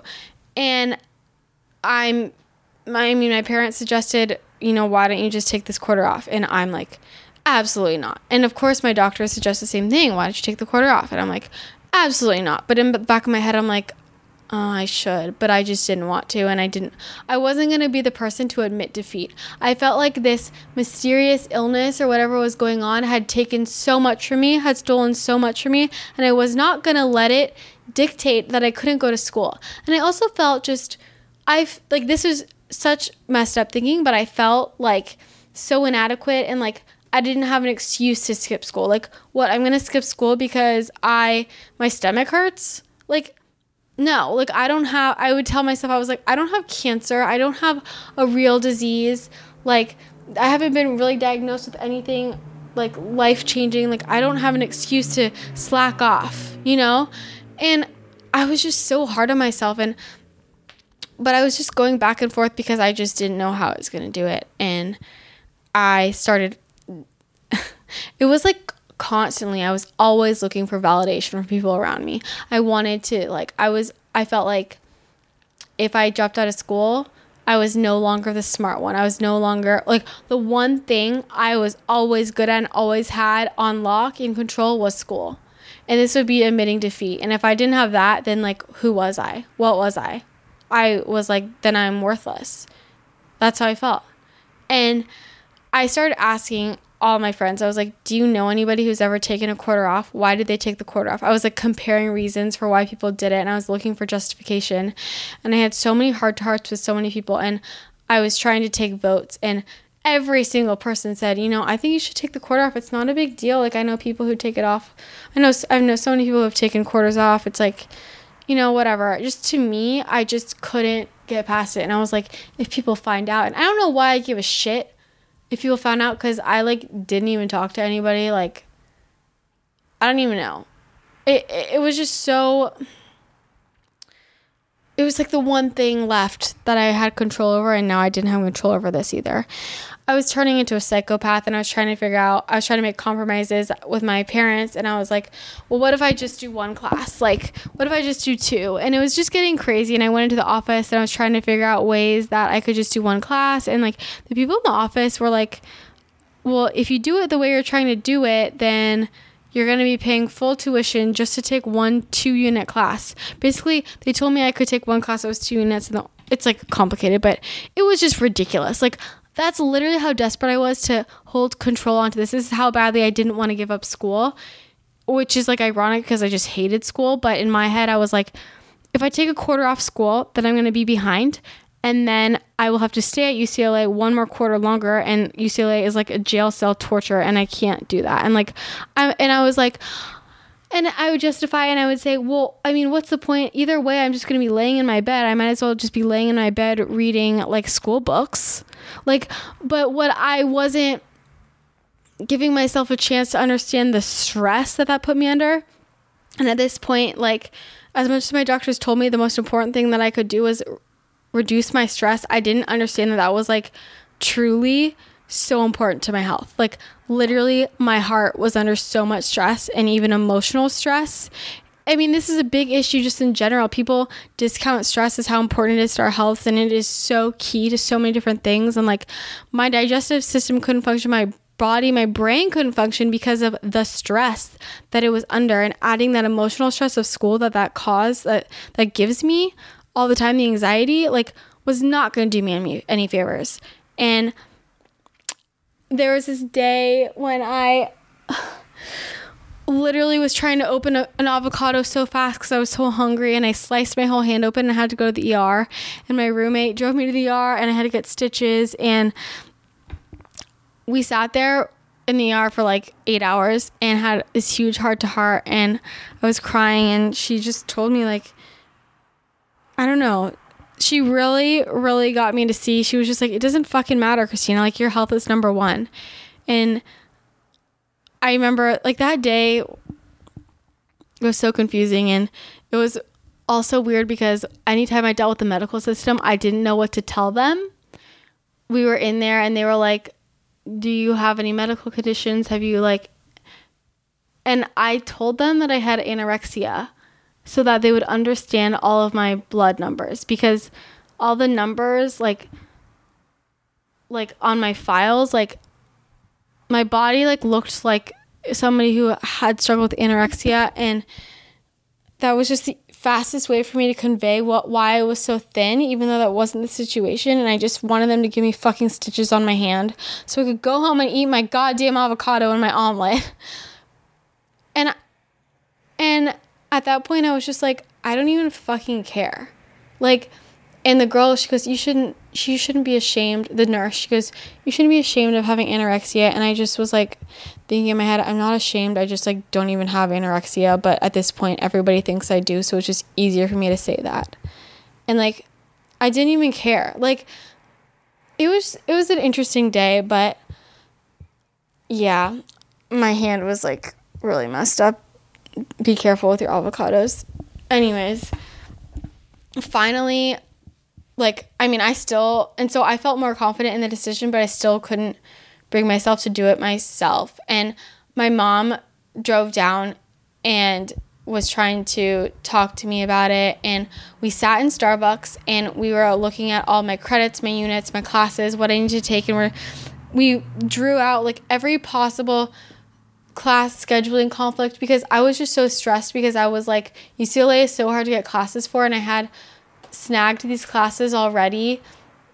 And I was like, what if I can never get these classes again? Like, and then what if I have to stay an extra quarter? Like, it it was just I, couldn't deal with it. So we were trying to draw out every possible scenario to make sure if I like what would happen if I took this quarter off. And we're at Starbucks and I go the bathroom and I come back and my mom's acting super weird. And I'm like, why are you acting so weird? And she keeps like looking at the woman next to us and the woman next to us keeps looking at me and like I'm just like okay, is this just another person saying something about me? I knew it had something to do with my weight, as usual. Like every time I went out. And then we leave, and I'm like, Mom, what happened? And she's like, Nothing. And I'm like, Mom, I know something. Why you're acting weird? What did that woman say? And basically, my mom told me that when I was in the bathroom, the woman said, like, you know, I don't know exactly what your situation is, but I struggled with an eating disorder when I was her age. And if she ever needs somebody to talk to, here's my number. And so this woman, like, gave my mom her number. And it's interesting because I was so like thankful that that woman did that. I thought that was so sweet. Like the way she handled it was so nice. And like I had dealt just up until this point all I dealt with was like people being really mean and calling me names and just skinny shaming and making me feel like a piece of shit and like she was really sensitive to the subject and I just wanted I wanted to connect with somebody who somehow understood what I was going through and even though I I mean I didn't I still didn't even know what I was going through like but I knew I could use this whole time I just felt so alone because I felt like nobody could connect with anything I was dealing with. I didn't know anybody who had gone through anything similar to me and nobody was like interested all this research I was doing all these things I was into like the health and wellness thing nobody in my life was into and I was just very I felt very alone on an island and I thought maybe this woman could sort of connect like she would understand what it's like to be at such a low weight, you know, and like understand that whole aspect of it because that would have really helped me. Like, did she deal with the skinny shaming? Like, how did that work? Like, how did she gain weight? You know, I mean, all this stuff. And it was just this random woman at Starbucks. Long story short, I ended up calling her and like she shared with me that she was anorexic and bulimic in college and like that she had started going to support groups, kind of like AA, but for people with eating disorders, and that she still went to them and they helped her a lot. And like, she wanted to know if I wanted to go to these support groups with her. And I didn't really know what to say. She was telling me her whole story, and I know she was just assuming that I was anorexic, but I never told her like that I wasn't because I didn't really know what to say. And honestly, like, it felt so good just to have somebody who like was talking to me like I was like not like talking to me like a normal person like I wasn't a freak and like wasn't embarrassed to be talking to me or embarrassed to be looking at me and like understood what it was like to like be at such a low weight. And I just like didn't want to mess that up. And I was afraid if I told her well you know it's really more about my digestion and I'm eating a lot of food like that she would like not want to talk to me any I was scared she wouldn't want to talk to me anymore because like I mean, how would you feel if you just told a person this your whole story about how you're afraid to eat food and then they're like, "Well, I'm not." You know, I didn't I don't know, and I was just so desperate for like a friend. I was so I was so desperate for a friend. Um and so then I thought about going to the support groups and just like I don't know. I never ended up going, but that will always I called her a few more times and we talked and like it's just crazy how a total stranger can come into your life, you know? Just randomly sitting next to me at Starbucks. Anyways, in the meantime, basically in the end, I my therapist told me I'm literally not allowing you to go back to school. And that is what sealed the deal. I wasn't allowed to go back to school. And that's what I needed from her. Uh, and she knew that. She knew I needed somebody to just tell me what to do. And I kept telling her that. I was like, I. I cannot make decisions for myself. And I knew that at this point. Like, my brain was not functioning and it hadn't been functioning for a long time. And I just felt so I felt just like my emotions were all over the place. My brain was, I just couldn't think clearly. And I knew I was out of my mind and I couldn't be trusted to make decisions for myself. And I needed her to do it for me. And I mean, my therapist was truly like through this whole experience, the one person who was there with me through the whole thing and always had my back. And I've never trusted anyone the way I trusted her. And like, I wouldn't be alive. I truly wouldn't have been alive without her support and her love. And like, it's so emotional to me. Like, just because I love her so much, like, as a person, she's just one of the kindest people ever. And she was there for me in a way that nobody else in my life was, and I needed them to be. And I just felt disappointed in almost everybody but her. It was really hard. Um,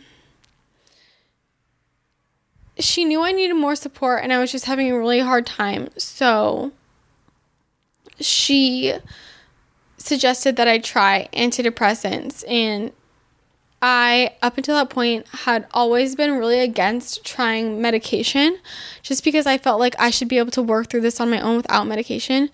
But I was so just like, at that point, I was like, okay, let's do it. Like, I'm willing to try whatever. Like, um, like I need some more support. I need to feel calm. I need to relax. Like, I just got to get through this. And so I started trying to find a psychiatrist because I needed a psychiatrist a psychiatrist to um, give me those. So I tried meeting with a few, and eventually I met with one who was supposed to specialize in eating disorders.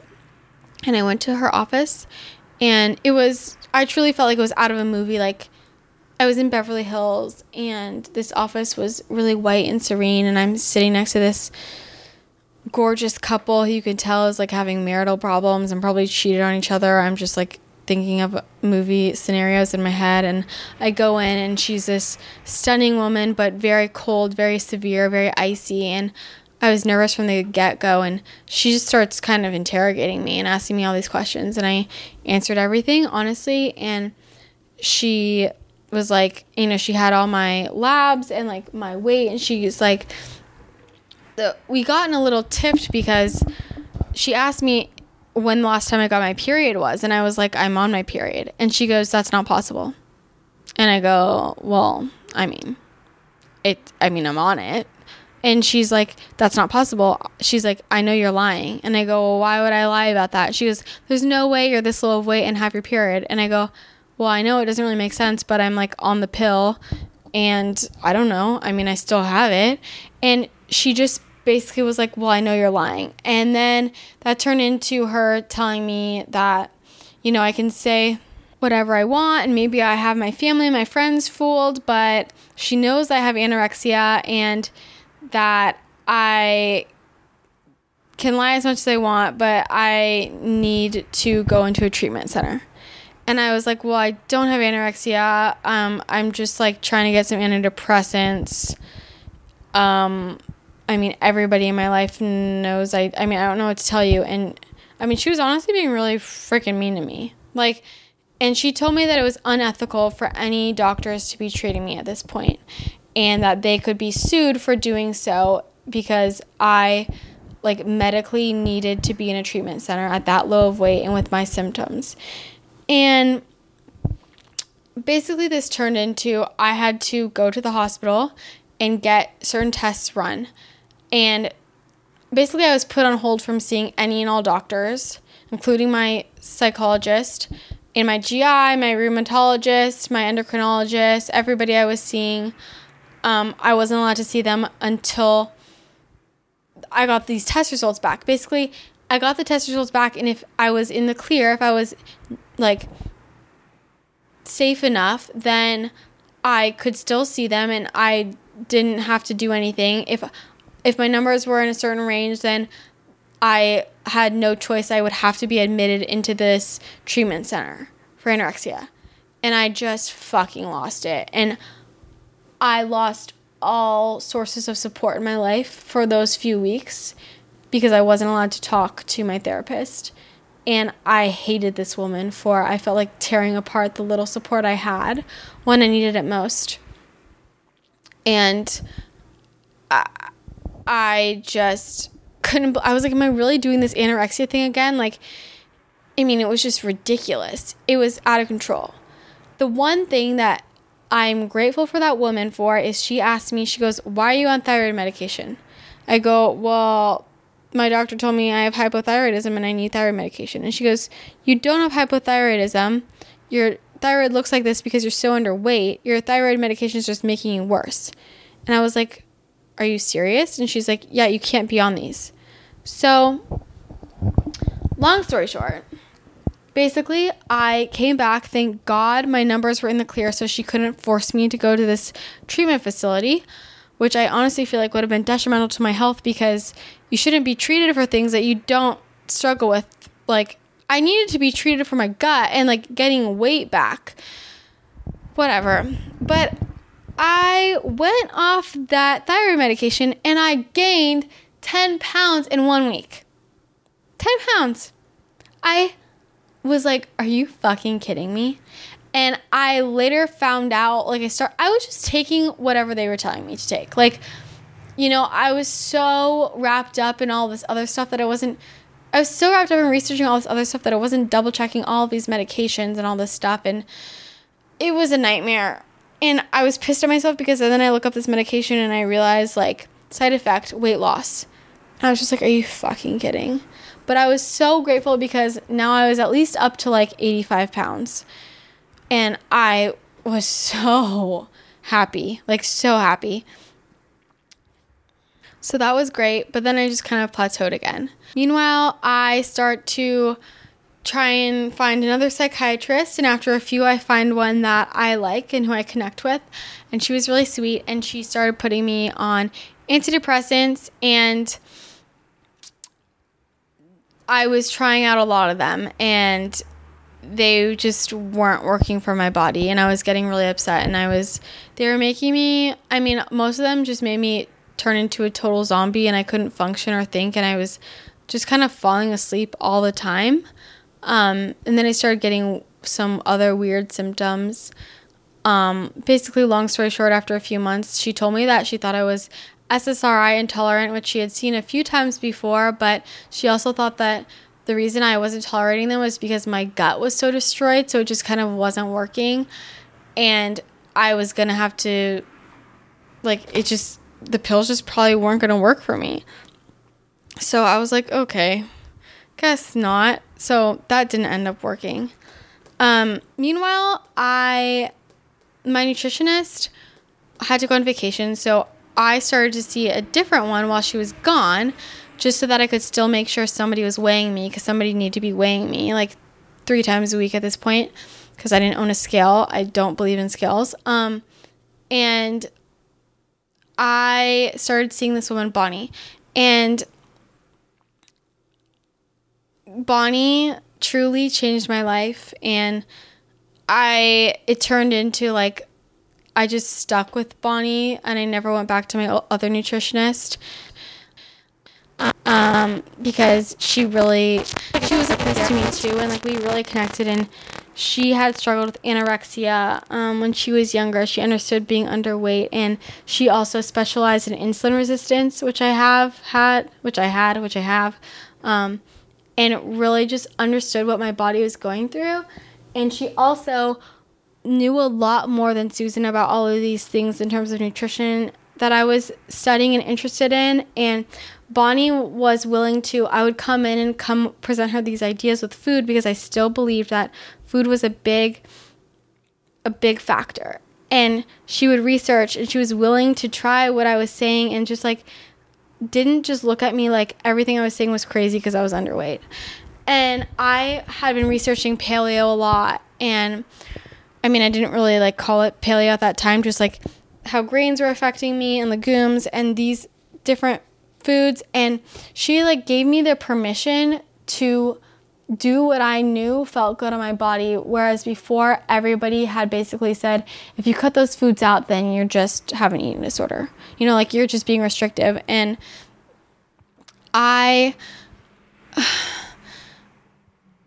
I'm so grateful for her because she listened to me and she gave it a shot and we tried using my food to help heal and it did help me heal.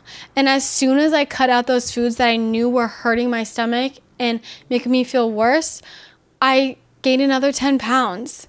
And I was so happy. Like it was freeing me and like I could eat I you know I, I was I was finally getting less and less like less pain. You know, not everything I was eating was killing me and like I was finally gaining some more weight and making progress and it was slow, but it was happening. Like it was so slow, you know, and but finally it was like I could feel my gut starting to heal and that was what was getting me the most results. You know, my stuff with my GI was getting me nowhere. Like all of these stupid tests he was making run and he still wasn't figuring anything out and you know, I was testing for you know, I mean, I'm testing all these bacteria, and I didn't. He said I didn't have any bacterial overgrowth, and like, just all these different things, and the food was what was really healing me, and Bonnie, just emotionally, was healing me. She was the most incredible woman, and um, you know, I loved her like a mom, and she was really there for me, and so things had started to look up because I was gaining more weight, but I still was at too low of a weight and I was still dealing with all of this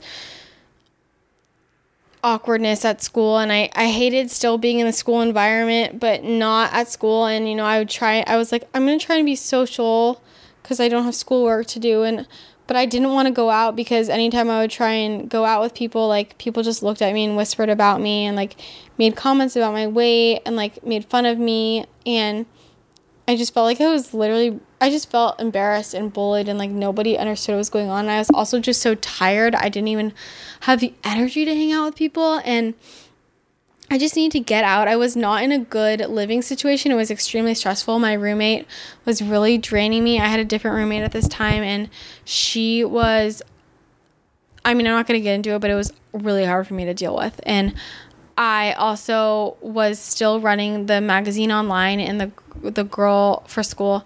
And the girl I was running it with started basically bullying me really hardcore and like giving me severe anxiety attacks. And I just couldn't deal with it. And I wanted to just get away. So I went away one weekend with my dad. I met him in Arizona to go see my grandma because she's like getting old and wasn't doing so well. And he wanted to go see her. And I mean that weekend I was so excited to just get away and be like no one in Arizona knows me. Like when we're at my grandma's house we're just like at my grandma's house and no one sees me. And I don't have to be embarrassed about leaving my apartment and like don't have to be embarrassed about the way I look and like I can just sit and do nothing. And my grandma like you know she's not all the way there and she would say she says things and like 10 minutes later she forgets that she said it and she kept saying like she's also like similar to me and like very blunt and straightforward and was just honestly really hurting my feelings constantly. I mean, I love her to death, but like because she just and she forgot that she kept she goes, "Why are you so skinny?" She's like, "You need to gain weight. Why are you so skinny?" And she just kept asking, "Why am I so skinny?" And like I was just exhausted and I was like, "Oh my god, I don't know what to tell you right now." And she's like, can you gain weight? And every time somebody would ask me that, I'm like, I just want to scream in my head, what the fuck do you think I'm trying to fucking do? And the other thing you have to understand so my dad was like, he understood that I needed to cook my own food and stuff. And I, we took me to the grocery store, but like, it's hard because my dad is like really like all about saving money. Like, he will not spend extra money on anything and is like like he's very thrifty. And the fact that I was buying so much food, I could tell was really like bothering him, but he didn't really know how to he didn't want to say anything and like he was saying he's like do you really need all of those avocados? Like do you really need all of those jars of nut butter? And I was like embarrassed and I felt horrible because I was spending so much money and like he's like, Do you really need all of that salmon? And like you know, God bless him. He was so nice. He cooked so much food for me. And like, I could tell he was shocked. Like, he cooked all this food and he thought it was going to last us all weekend. And I ate it all in one night. And like, he just didn't, he was like, I, like, he didn't understand. He was like, there's no way you're going to eat all those avocados. And they were all gone by the next day. And like, I was just, I don't know, that, I, I thought a lot during that trip, and I remember sitting there and I did what I was doing pretty much every day at that point. I sat down and I ate a jar of almond butter. I was eating at least a jar every day.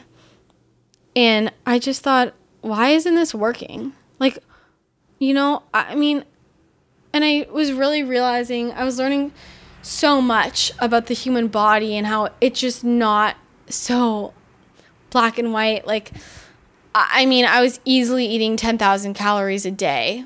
I was eating more than that. And I was still just like chilling at this point, 85, 90 pounds. Like,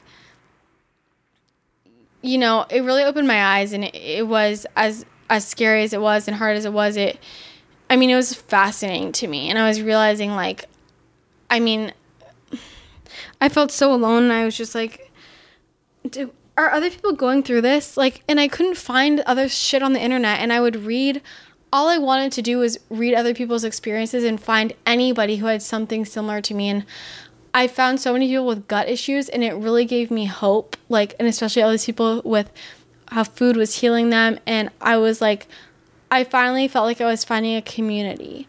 And I was truly searching for health and I was realizing like at this point I hadn't been working out for a long time and I was realizing just all the bullshit that I had read when I was trying to be quote unquote healthy was just bullshit, diet information, not real health and um finding honestly like the paleo community really changed my life and like I, I felt like I could could connect with people and it was about real health and you know it wasn't about calories it was about nourishing myself and healing my gut and I just it was a whole new world you know I, I mean yeah anyways I got home from that from and I had one last hurrah I went out on Halloween at school and I just didn't want to be there anymore because people were like making fun of me on Halloween, like, and they thought I was like people were literally like, "Oh, are you a skeleton?" And I, I wasn't. I just looked so thin. Like, yeah, that was sad. Um, but, and the thing is, like, what was hard for me was like I didn't, I still didn't really see it in the mirror. Like, my clothes were baggy and I knew that, but when I looked in the mirror, I just didn't. I knew it was skinny, but I didn't see. Like, I look at pictures now and I was like, I did not see that person. Like, and, you know, I, I asked everybody, do what do I look like? Do I look too thin? Do I look too thin? And they just wouldn't tell me. And, you know, I felt like everybody pushed me away. There was a weekend when I basically forced my longtime best friend to come down and see me. And I was pissed because it was like, she never brought up my weight or how I looked. And I looked so unhealthy. And, you know, we got halfway through our day together and I just lost it. And I go, Are you going to fucking say anything? She's like, What? And I'm like, Are you going to address my weight?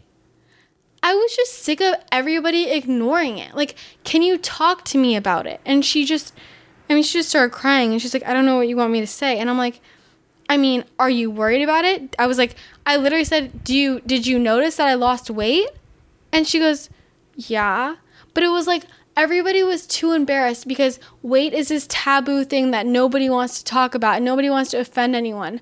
And I was like, this is bullshit. Like, talk to me. Like, tell me what's going on. Like, tell me that you're worried or tell me that I need to get like I wanted people to be like you need to do something like I'm worried about I just I felt so excluded from every conversation and like no everybody was just like hiding from me. Is how I felt. Everybody was just hiding from me. And I couldn't take it. After I finally got her to address the fact that yes, I was extremely skinny and looked like I was gonna I I had to pull it out of her. I said, "What do I look like?" She goes, "I don't know." And I'm like, I mean, can you?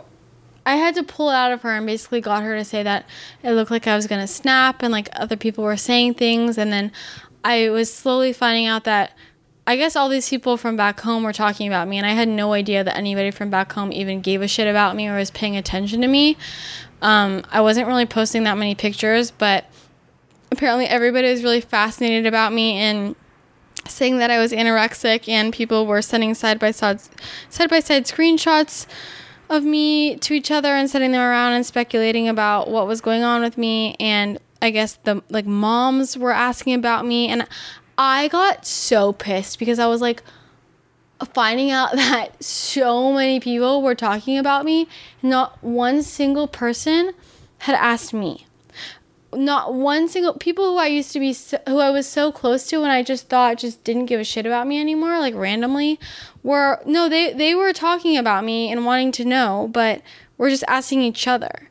And none of them reached out to me and said hey what are you going through? Like the thing I just was like how do you know I didn't get diagnosed with like cancer? And like going through chemo and like lost a ton of weight like people just it broke my heart it broke my heart so much. I was really, really hurt. To be honest, I was hurt and I felt resentful and it was a lot. So, yeah.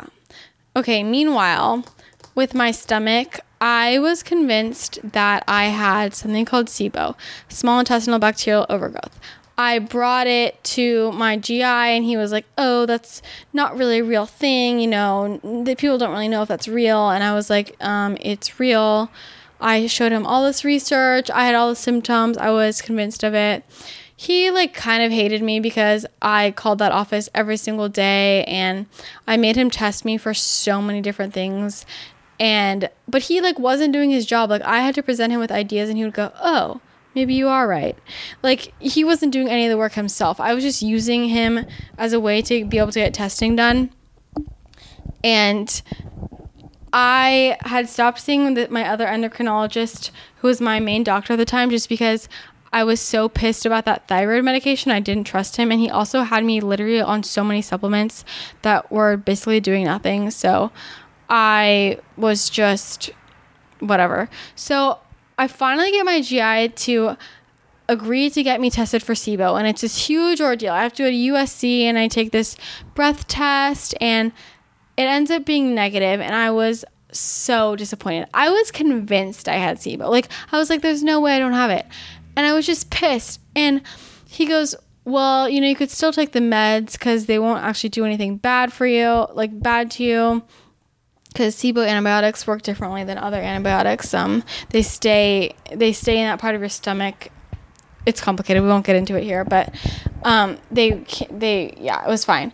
And I was like, okay, I still want to take the medication. He was like, uh, I'm still not sure. He's like, I don't know, I'm not sure. And we were going back and forth, and I was arguing with him, and I ended up going to see some other specialists, and I found this other really good endocrinologist, and he basically said that amongst other things. Um, I mean, he confirmed, no, you shouldn't have been on that thyroid medication, blah, blah, blah. But he was like, I think you have SIBO and I think that you should just take the meds. And I was like, okay, well, here's another doctor who says I should just take it. And it was like antibiotic, uh, you know, these antibiotics. And I, long story short, I ended up finding I got a phone call from them one night and they said, "Okay, we've both been talking to each other and we think it's okay. You can take these medications." And I found this out when I was at Disneyland and I was like, "Okay, I'm going to start this tonight." Like and so I start the medication and I for the first time like something was happening with my gut. Like things were changing and I did the meds and I had like this weird detox thing. It was almost like I got worse, but something was happening for the first time. Like my bowels were moving, but I was in weird pain. But the fact that something was happening alerted me, okay, like this should be happening. And he had been telling me, he was like, sometimes I have to put people in multiple rounds of this if they have a bad case, blah, blah, blah, blah. And I, after I took them, I felt like a little bit better, but not all the way better. And he was like sometimes it takes like a month or so for you to start noticing the effects from the antibiotics. So just see how those feel. So i ended up going home early for i went home for um like winter break but i wasn't in school. So i left and i was excited because it was Christmas time, my favorite time of the year, and I just wanted to go home and like get away from everybody and nobody there was gonna I just wouldn't have to see people and I was just trying to really appreciate what I had and I was like, okay, for the first time in my life, I'm not stressed out about school during the holidays and I can really enjoy it. I can bake, I can watch movies, you know, I was just trying to like live. And and it was it was good for me. Um, but I had prob I we threw this holiday Christmas party like we used to when we were younger and saw so many people from that I hadn't seen in a long time. And it was hard because kind of the same thing was happening. They would all make they would either look at me like they didn't recognize me. A lot of them would like pinch my arm and be like, "You've lost a lot of weight." And I just didn't know what to say or people would it was like everybody wanted to ask me what happened, but they wouldn't ask me. And so then I started just being like, yeah, I have like these gut issues. Like, I don't really know. I didn't really know what to say. And it was awkward. And I don't know, it was hard. And then with my, the holidays were hard because I had all these food restrictions now that I had never had before. And like, to me, they didn't feel like food restrictions at all. Like, I had gotten used to eating paleo and I loved it and I was feeling good on it. But to my family, like, I mean, I grew up, like, everybody around me back home, like, does not eat like that. Um, and so I was a really big inconvenience and I felt like a big burden. And, you know, at the holidays, like, my extended family was upset with me because I was asking what was going to be served and I was offering to try and bring my own food and they were getting upset with me and like didn't understand why I couldn't eat the food that they were that they were making and like were getting offended. And you know just goes into the whole thing. It's it's hard dealing it's it's everybody who deals with gut issues or has any type of like healthier diet or like if you have gluten intolerance dairy intolerance whatever you know that it can be really hard to deal with family in that transition and that holiday time was tough for me and they I know they didn't take me seriously and didn't believe me and at this point my family still was kind of like my family still to this point didn't know if I was just saying I couldn't have gluten and dairy. Like I knew they still just didn't fully believe me.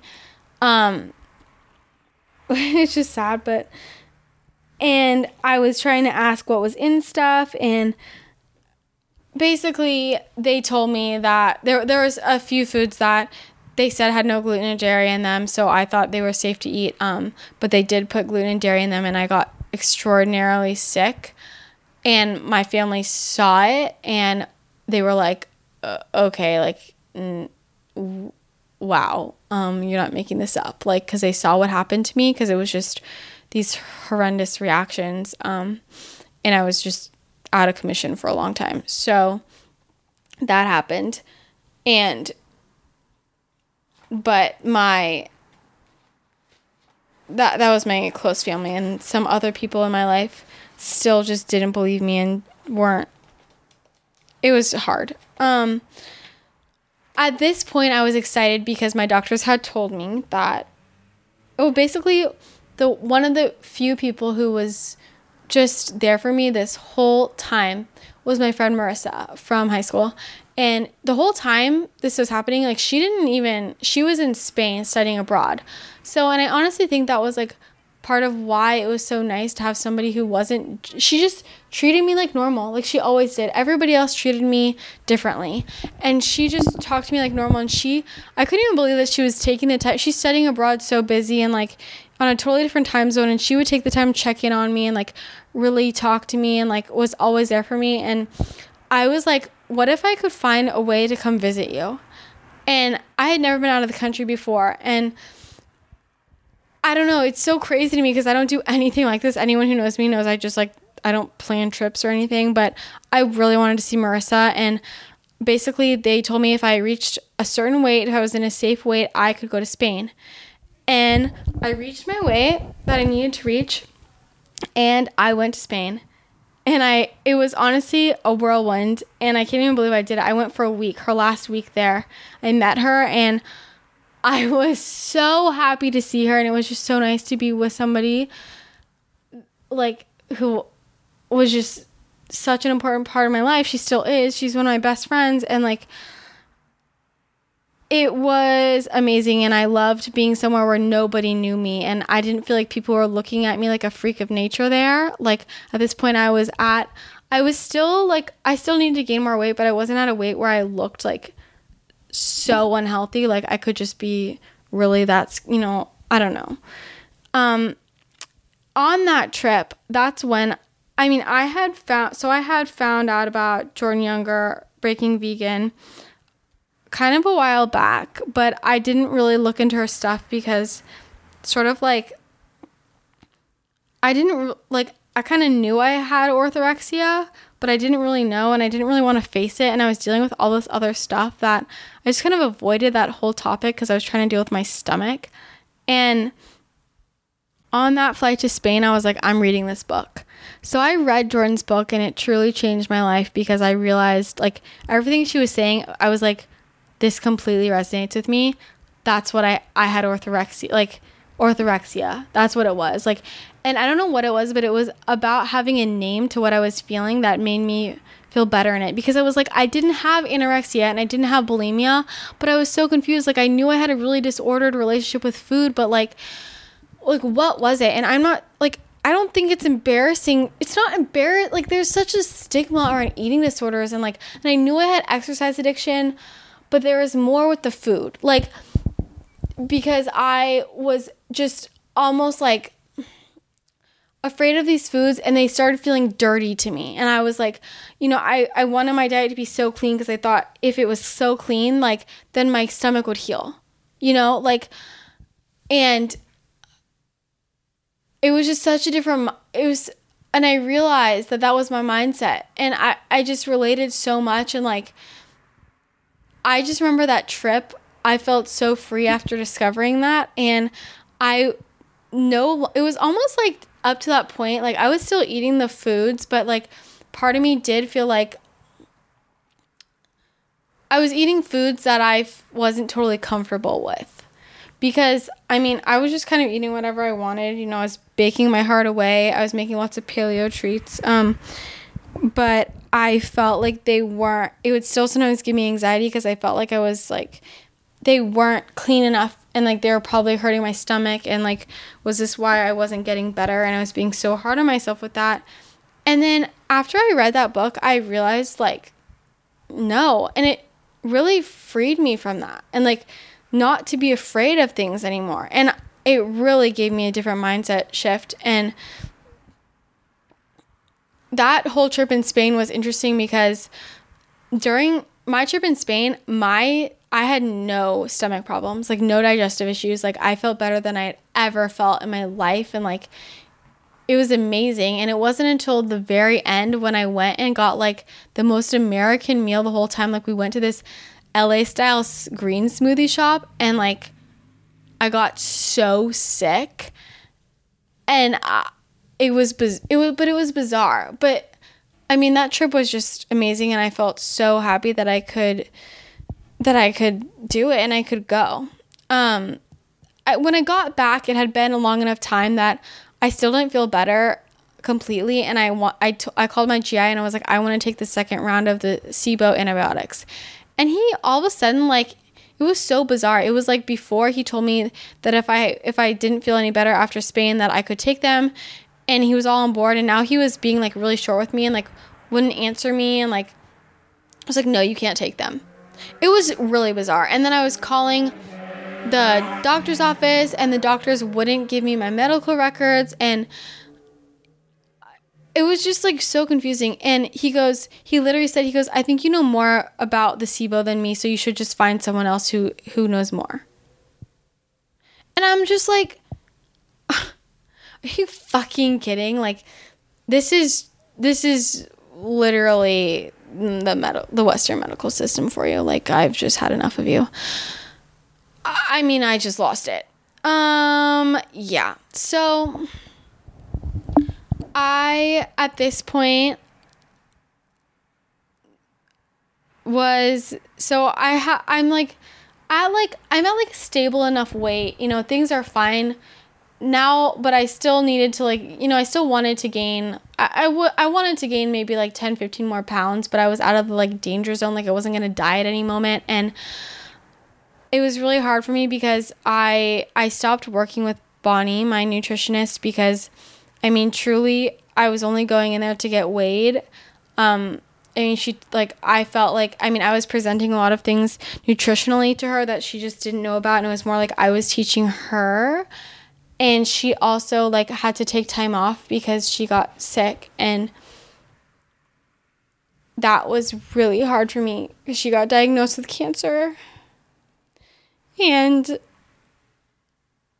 it was it was just really hard because she had become such an important part of my life and you know, I saw her 3 times a week for however long and like she was like a mom to me.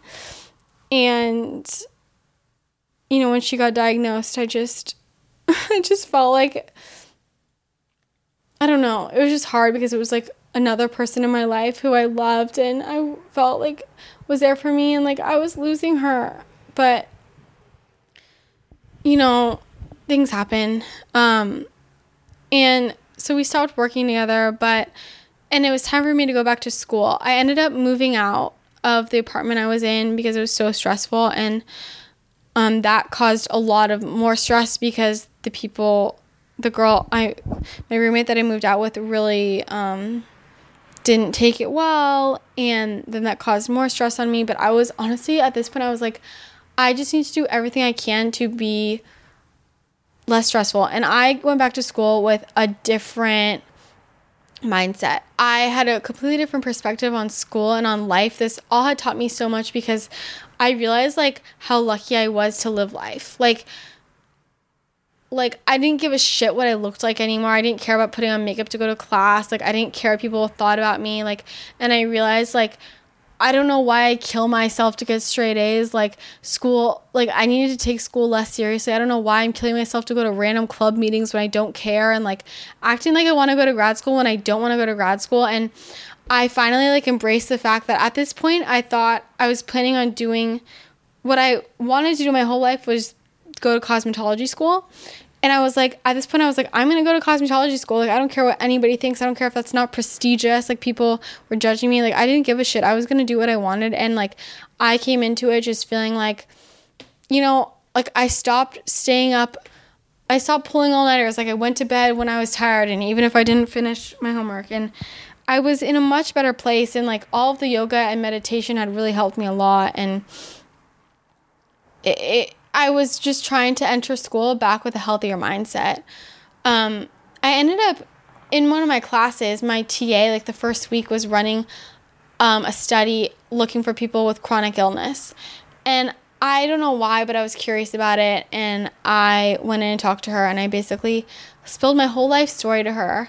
And she like wanted me in the study but i ended up not doing it because it was too much of a time commitment and she like understood um, she like she had ulcerative colitis and celiac disease and like just like really understood everything i was going through and like had such similar experiences to me. And it was she was like one of the first people i talked to who had these gut issues who like had such similar experiences. And I was like amazed and I was like, I want to just talk to you for hours and like hang out and like cook together. And like, she was the first person I met who like ate like me, like up to this, like, none of my friends like ate healthy food. And I was just shocked. And like, she connected me with somebody who had been in the study previously. And we met each other and like just became really good friends almost instantly. Um, and it was just like opening my eyes to how many more people are out there and I was realizing like now that I felt like I was more at the tail end of like the hardest part like how many people had gone through such similar similar things to me and I wasn't alone. And I, I just wanted to share my story and I wanted other people to share their stories with me and like I wanted to meet other people and learn about what they were going through. And I was learning about all these other illnesses and Crohn's and colitis and wondering if I had any of this and just all these other people who had dealt with the weight loss and these invisible illnesses. And I mean, I went through this whole experience thinking like I was like nobody gets it. And now I meet all these people who are getting it and I it helped me so much. No, I wasn't alone and I wasn't crazy. Like I wasn't crazy. And other people are being told they're anorexic when they're not too. And other people are dealing with orthorexia. And i realized how much the orthorexia is really rooted in not rooted in but for so many people gut issues and stomach issues and health issues lead to the orthorexia. And like none of us should be ashamed of any of this and we should all talk about it and like we can help each other. And i mean i became really close with this friend and she was struggling and um I start like basically diving in for her and doing research and pour my life and soul into trying helping her and give you know writing her like figuring out the research on how she could be eating and these different medications how she could get off medications and just really pouring my soul into it. And that's kind of when i figured out that i loved the whole like almost like working with a client. Um, that friendship ended up not working out. Um, some bad things happened but I mean, it was really the fir- it was when I realized like I have so much information and knowledge and like this is how I know that I want to help people and I felt like I was meant to help people. And that's when I started realizing like I want to do this with my life like food helps to, to heal me and I know it can help heal other people. And then I started helping some other people around me who were struggling with health issues and like healing them through food and I was like I mean, this is everybody needs to know this and i became so passionate about the eating disorders and like people need to understand that like what they what they are seeing in the media is bullshit and all this diet information is diet information. It's unhealthy and long term it's going to mess them up and like with the training and the exercise same thing. I was just trying to get a good workout routine but like what i, I was just following what was on the internet and it led me to just crash and burn and like I was just getting so passionate about it. And I started getting more into the wellness space. I found out that Jordan was Jordan Younger, who wrote Breaking Vegan, which that book changed my life, was having a book signing. I ended up going. I basically, it was like really intimate, which I was happy about. And I talked to Jordan that night and told her my whole life story. And I basically like was like, you need me to be your intern. And I gave her my resume.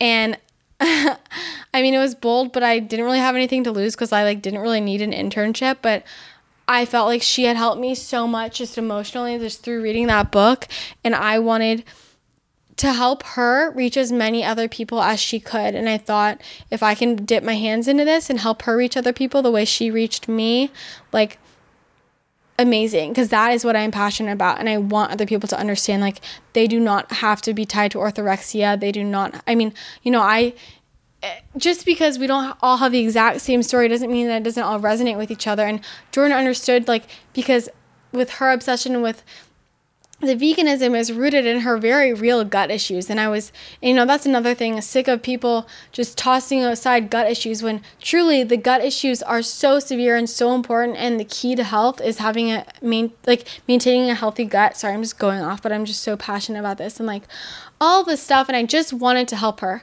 So i mean the next day she called me and i had an internship.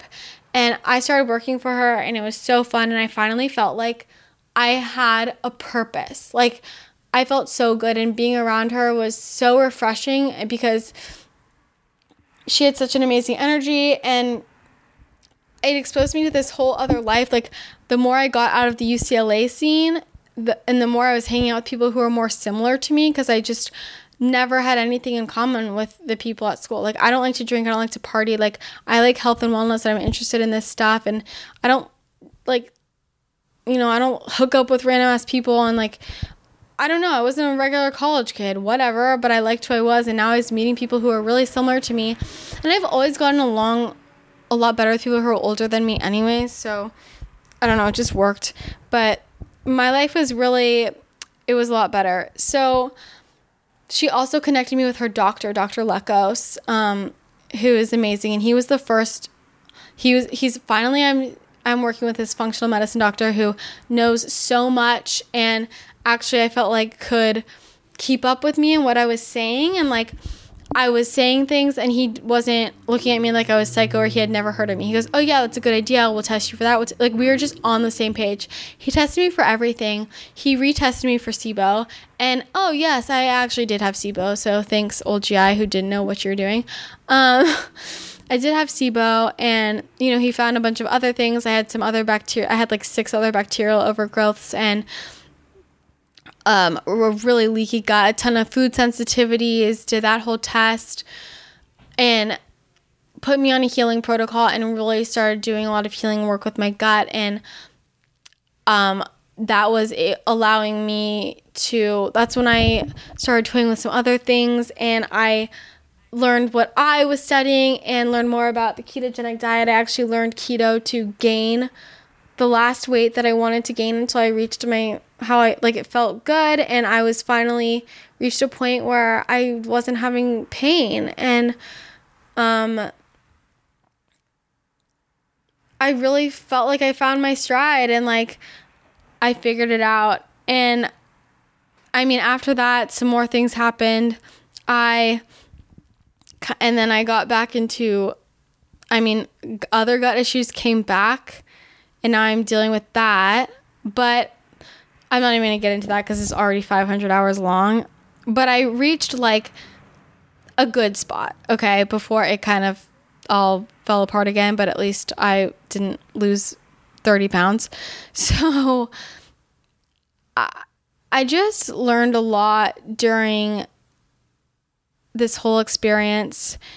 And uh, that like year and a half of my life just changed my life completely. And i came out a completely different person. I felt like i had such a new perspective on what mattered in life. And it was really important for me as somebody who was so type a and like a perfectionist to just step back and realize like what's important? And like it's sad to me that i mean i just feel like in terms of the body image stuff, I feel like so much of us are just kind of like raised to think that we need to have body image issues almost. Like you're not normal if you like you should like we're told like you basically should always be worried about your body. And I mean, after almost dying, I was like I literally don't give a shit what I look like.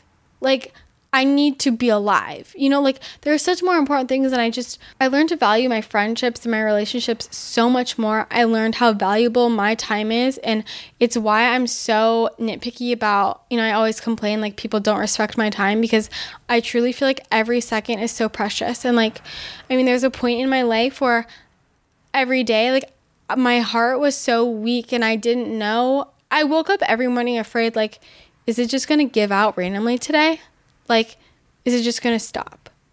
And when you have that moment, I mean, I was 20 years old and I felt like I was 80 and like I was falling apart. And I was like, how is this happening to me? And also because like I didn't really understand why it was happening. Like all this just kind of came at me and like all tumbled together. And I, so much of my health issues, like, was just because of like following what's considered a normal lifestyle in America right now. Like like my gut issues from all this antibiotic use for no reason, from eating a horrible diet that was tearing apart my gut, from you know, eating these like foods that are filled with hormones and antibiotics and GMOs and then and then like when I'm trying to be healthy, I'm trying to follow the health advice and the health advice is diet advice and it's limiting your calories and you don't realize it's restricting, it's down regulating your hormones and you know, like going on birth control because birth control is going to heal you. Well, going on birth control messed up my body big time and I'm dealing I'm going to be dealing with that for a long time. I did go off the pill, so just so you know.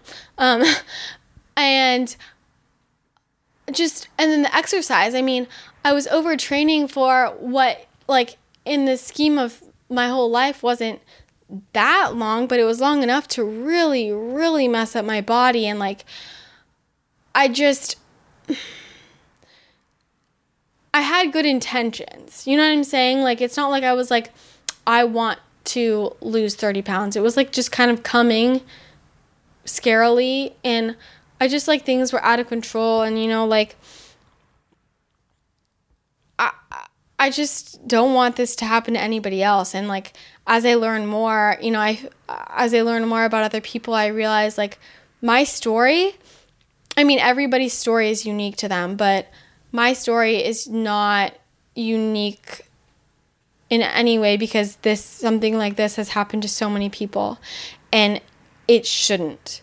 It absolutely shouldn't because I cannot tell you how frightening and scary and just it was intense. The whole situation was intense and I I mean I didn't even get into the roughest parts because the roughest parts unfortunately involve other people. Um and I'm only going to talk about and also I mean I'm thinking of things right now that I left out that just because so much happened I could barely process it. Like I I mean this is the first time I've ever just kind of said it all together. I don't even know if that whole timeline was right. You know, like and I learned how much the Western medical system just failed me and how I believe in holistic medicine and I believe in I don't believe in just taking pills to band aid problems. I believe in getting to root issues and I believe that food can heal people and like just there are simple changes people can make and that nobody deserves to feel like shit. How many times do people just shrug me aside and they just said, "Well, it's just constipation, whatever." Uh, oh my god, no. Or like the, just the gut issues. I'm like or just the way people treat like treat you if you are gluten intolerant or if you have celiac they just act like you're being high maintenance and annoying and i'm like do you know how much pain my body is in when i have it do you know how serious this is and i, I just I just don't want anyone else to feel like this. And I want people to understand what they're doing to their bodies. And I think, I mean, also just this glorification of being thin. And I'm like, there's so much more to life. And like, what is thin? And there's all these women who are just unhealthy and men. I mean, there's just all these people who are unhealthy, but we look to them and we think that they're, we, we see them as healthy and they're not. And they're, people are spiraling out of control. And I see all these people on Instagram who, have really messed up relationships with food and exercise and I'm just like you're trying to be skinny right now basically. That's what you're worried about or just like looking good and like it doesn't fucking matter. No one likes you more and also you're destroying your hor- hormones in your body and you're going to pay for it in 20 years. And like can we talk about longevity for a second and just like true health? Like what is true health and like it was just so good for me to get out of my body and realize like all this stuff that I was stressing out about before, like, like, did I really need to get 100% on my test instead of like a 90? Like, was that really worth my stress? Like, was that worth not getting sleep? Was that worth not hanging out with my friends that night? Like, things like that. Like, what's important relationships and like also just following my passions. Like, I realized I don't care, you know people in my life don't understand what I'm doing or the things I'm into. They think I'm like really they don't understand my job. They you know, look down on everything. And I'm just like, whatever. Like, I have finally found what I'm passionate about. And I, this is what fuels me. Like, I just want to help people. And I want to share, I want us all to share our stories. And I want us all to relate to each other. And, like, let's talk about it. Let's talk about it. Let's not leave anybody else in the dark. And, yeah, sorry. I mean, this was so long honestly, I was gonna break this up into two, but I feel like I'm just gonna do a really long episode and be like, this is like a movie. This is like you sitting down to a movie. You can press pause, come back. Um, I could truly go on, but I want anyone if they're str- if they're currently struggling for you to know that you're not alone and that you can get through it and it might be a rough road, but um, you can get through it. Find a team, find people who support you, find people who have a similar path to you, be wary of the information that you're taking from like media, even books, even just be wary of it and really be your own advocate. I learned to be my own advocate. I felt like I was, I mean, I had to be my own doctor at the end of things. And I had to stand up for myself. And even when there was moments when I felt like nobody was in my corner and I was fighting for myself, going to all these doctors like it was my job, literally nine to five, I was at doctor's appointments, seeing different specialists, doing all these crazy tests. I can't even tell you. Um, I felt like I was in it alone and no one cared, but like I had to fight for myself and I was tired, but I was to do it. And like, no matter how many people turned me away, I wasn't to stop and just don't give up on yourself. And like, I've learned that how important it is to try and be there for the people around me. Like, I don't, I just don't want people to feel alone, you know? So, this was my very long podcast anniversary episode. Hopefully, you understand a bit more about me. If there's anything in this that you want me to like talk more about, I totally can.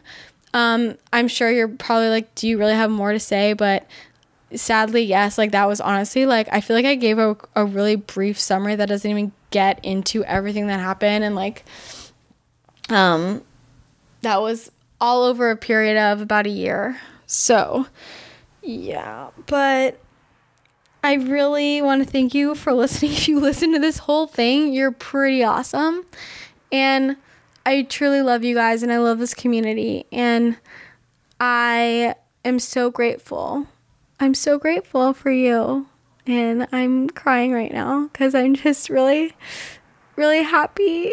And I'm glad that my heart kept going and that I got to where I am. And it's crazy how much your life can change in just a few years. And I'm a completely different person than I was a few years ago. And I know it's it's hard for people who knew me before to understand. I know they feel disconnected, but this is who I am and I'm really passionate about the things I'm pursuing right now and I hope that everybody else can, you know, find their healthiest, happiest lives and I hope everybody else can find their passions and yeah. Okay.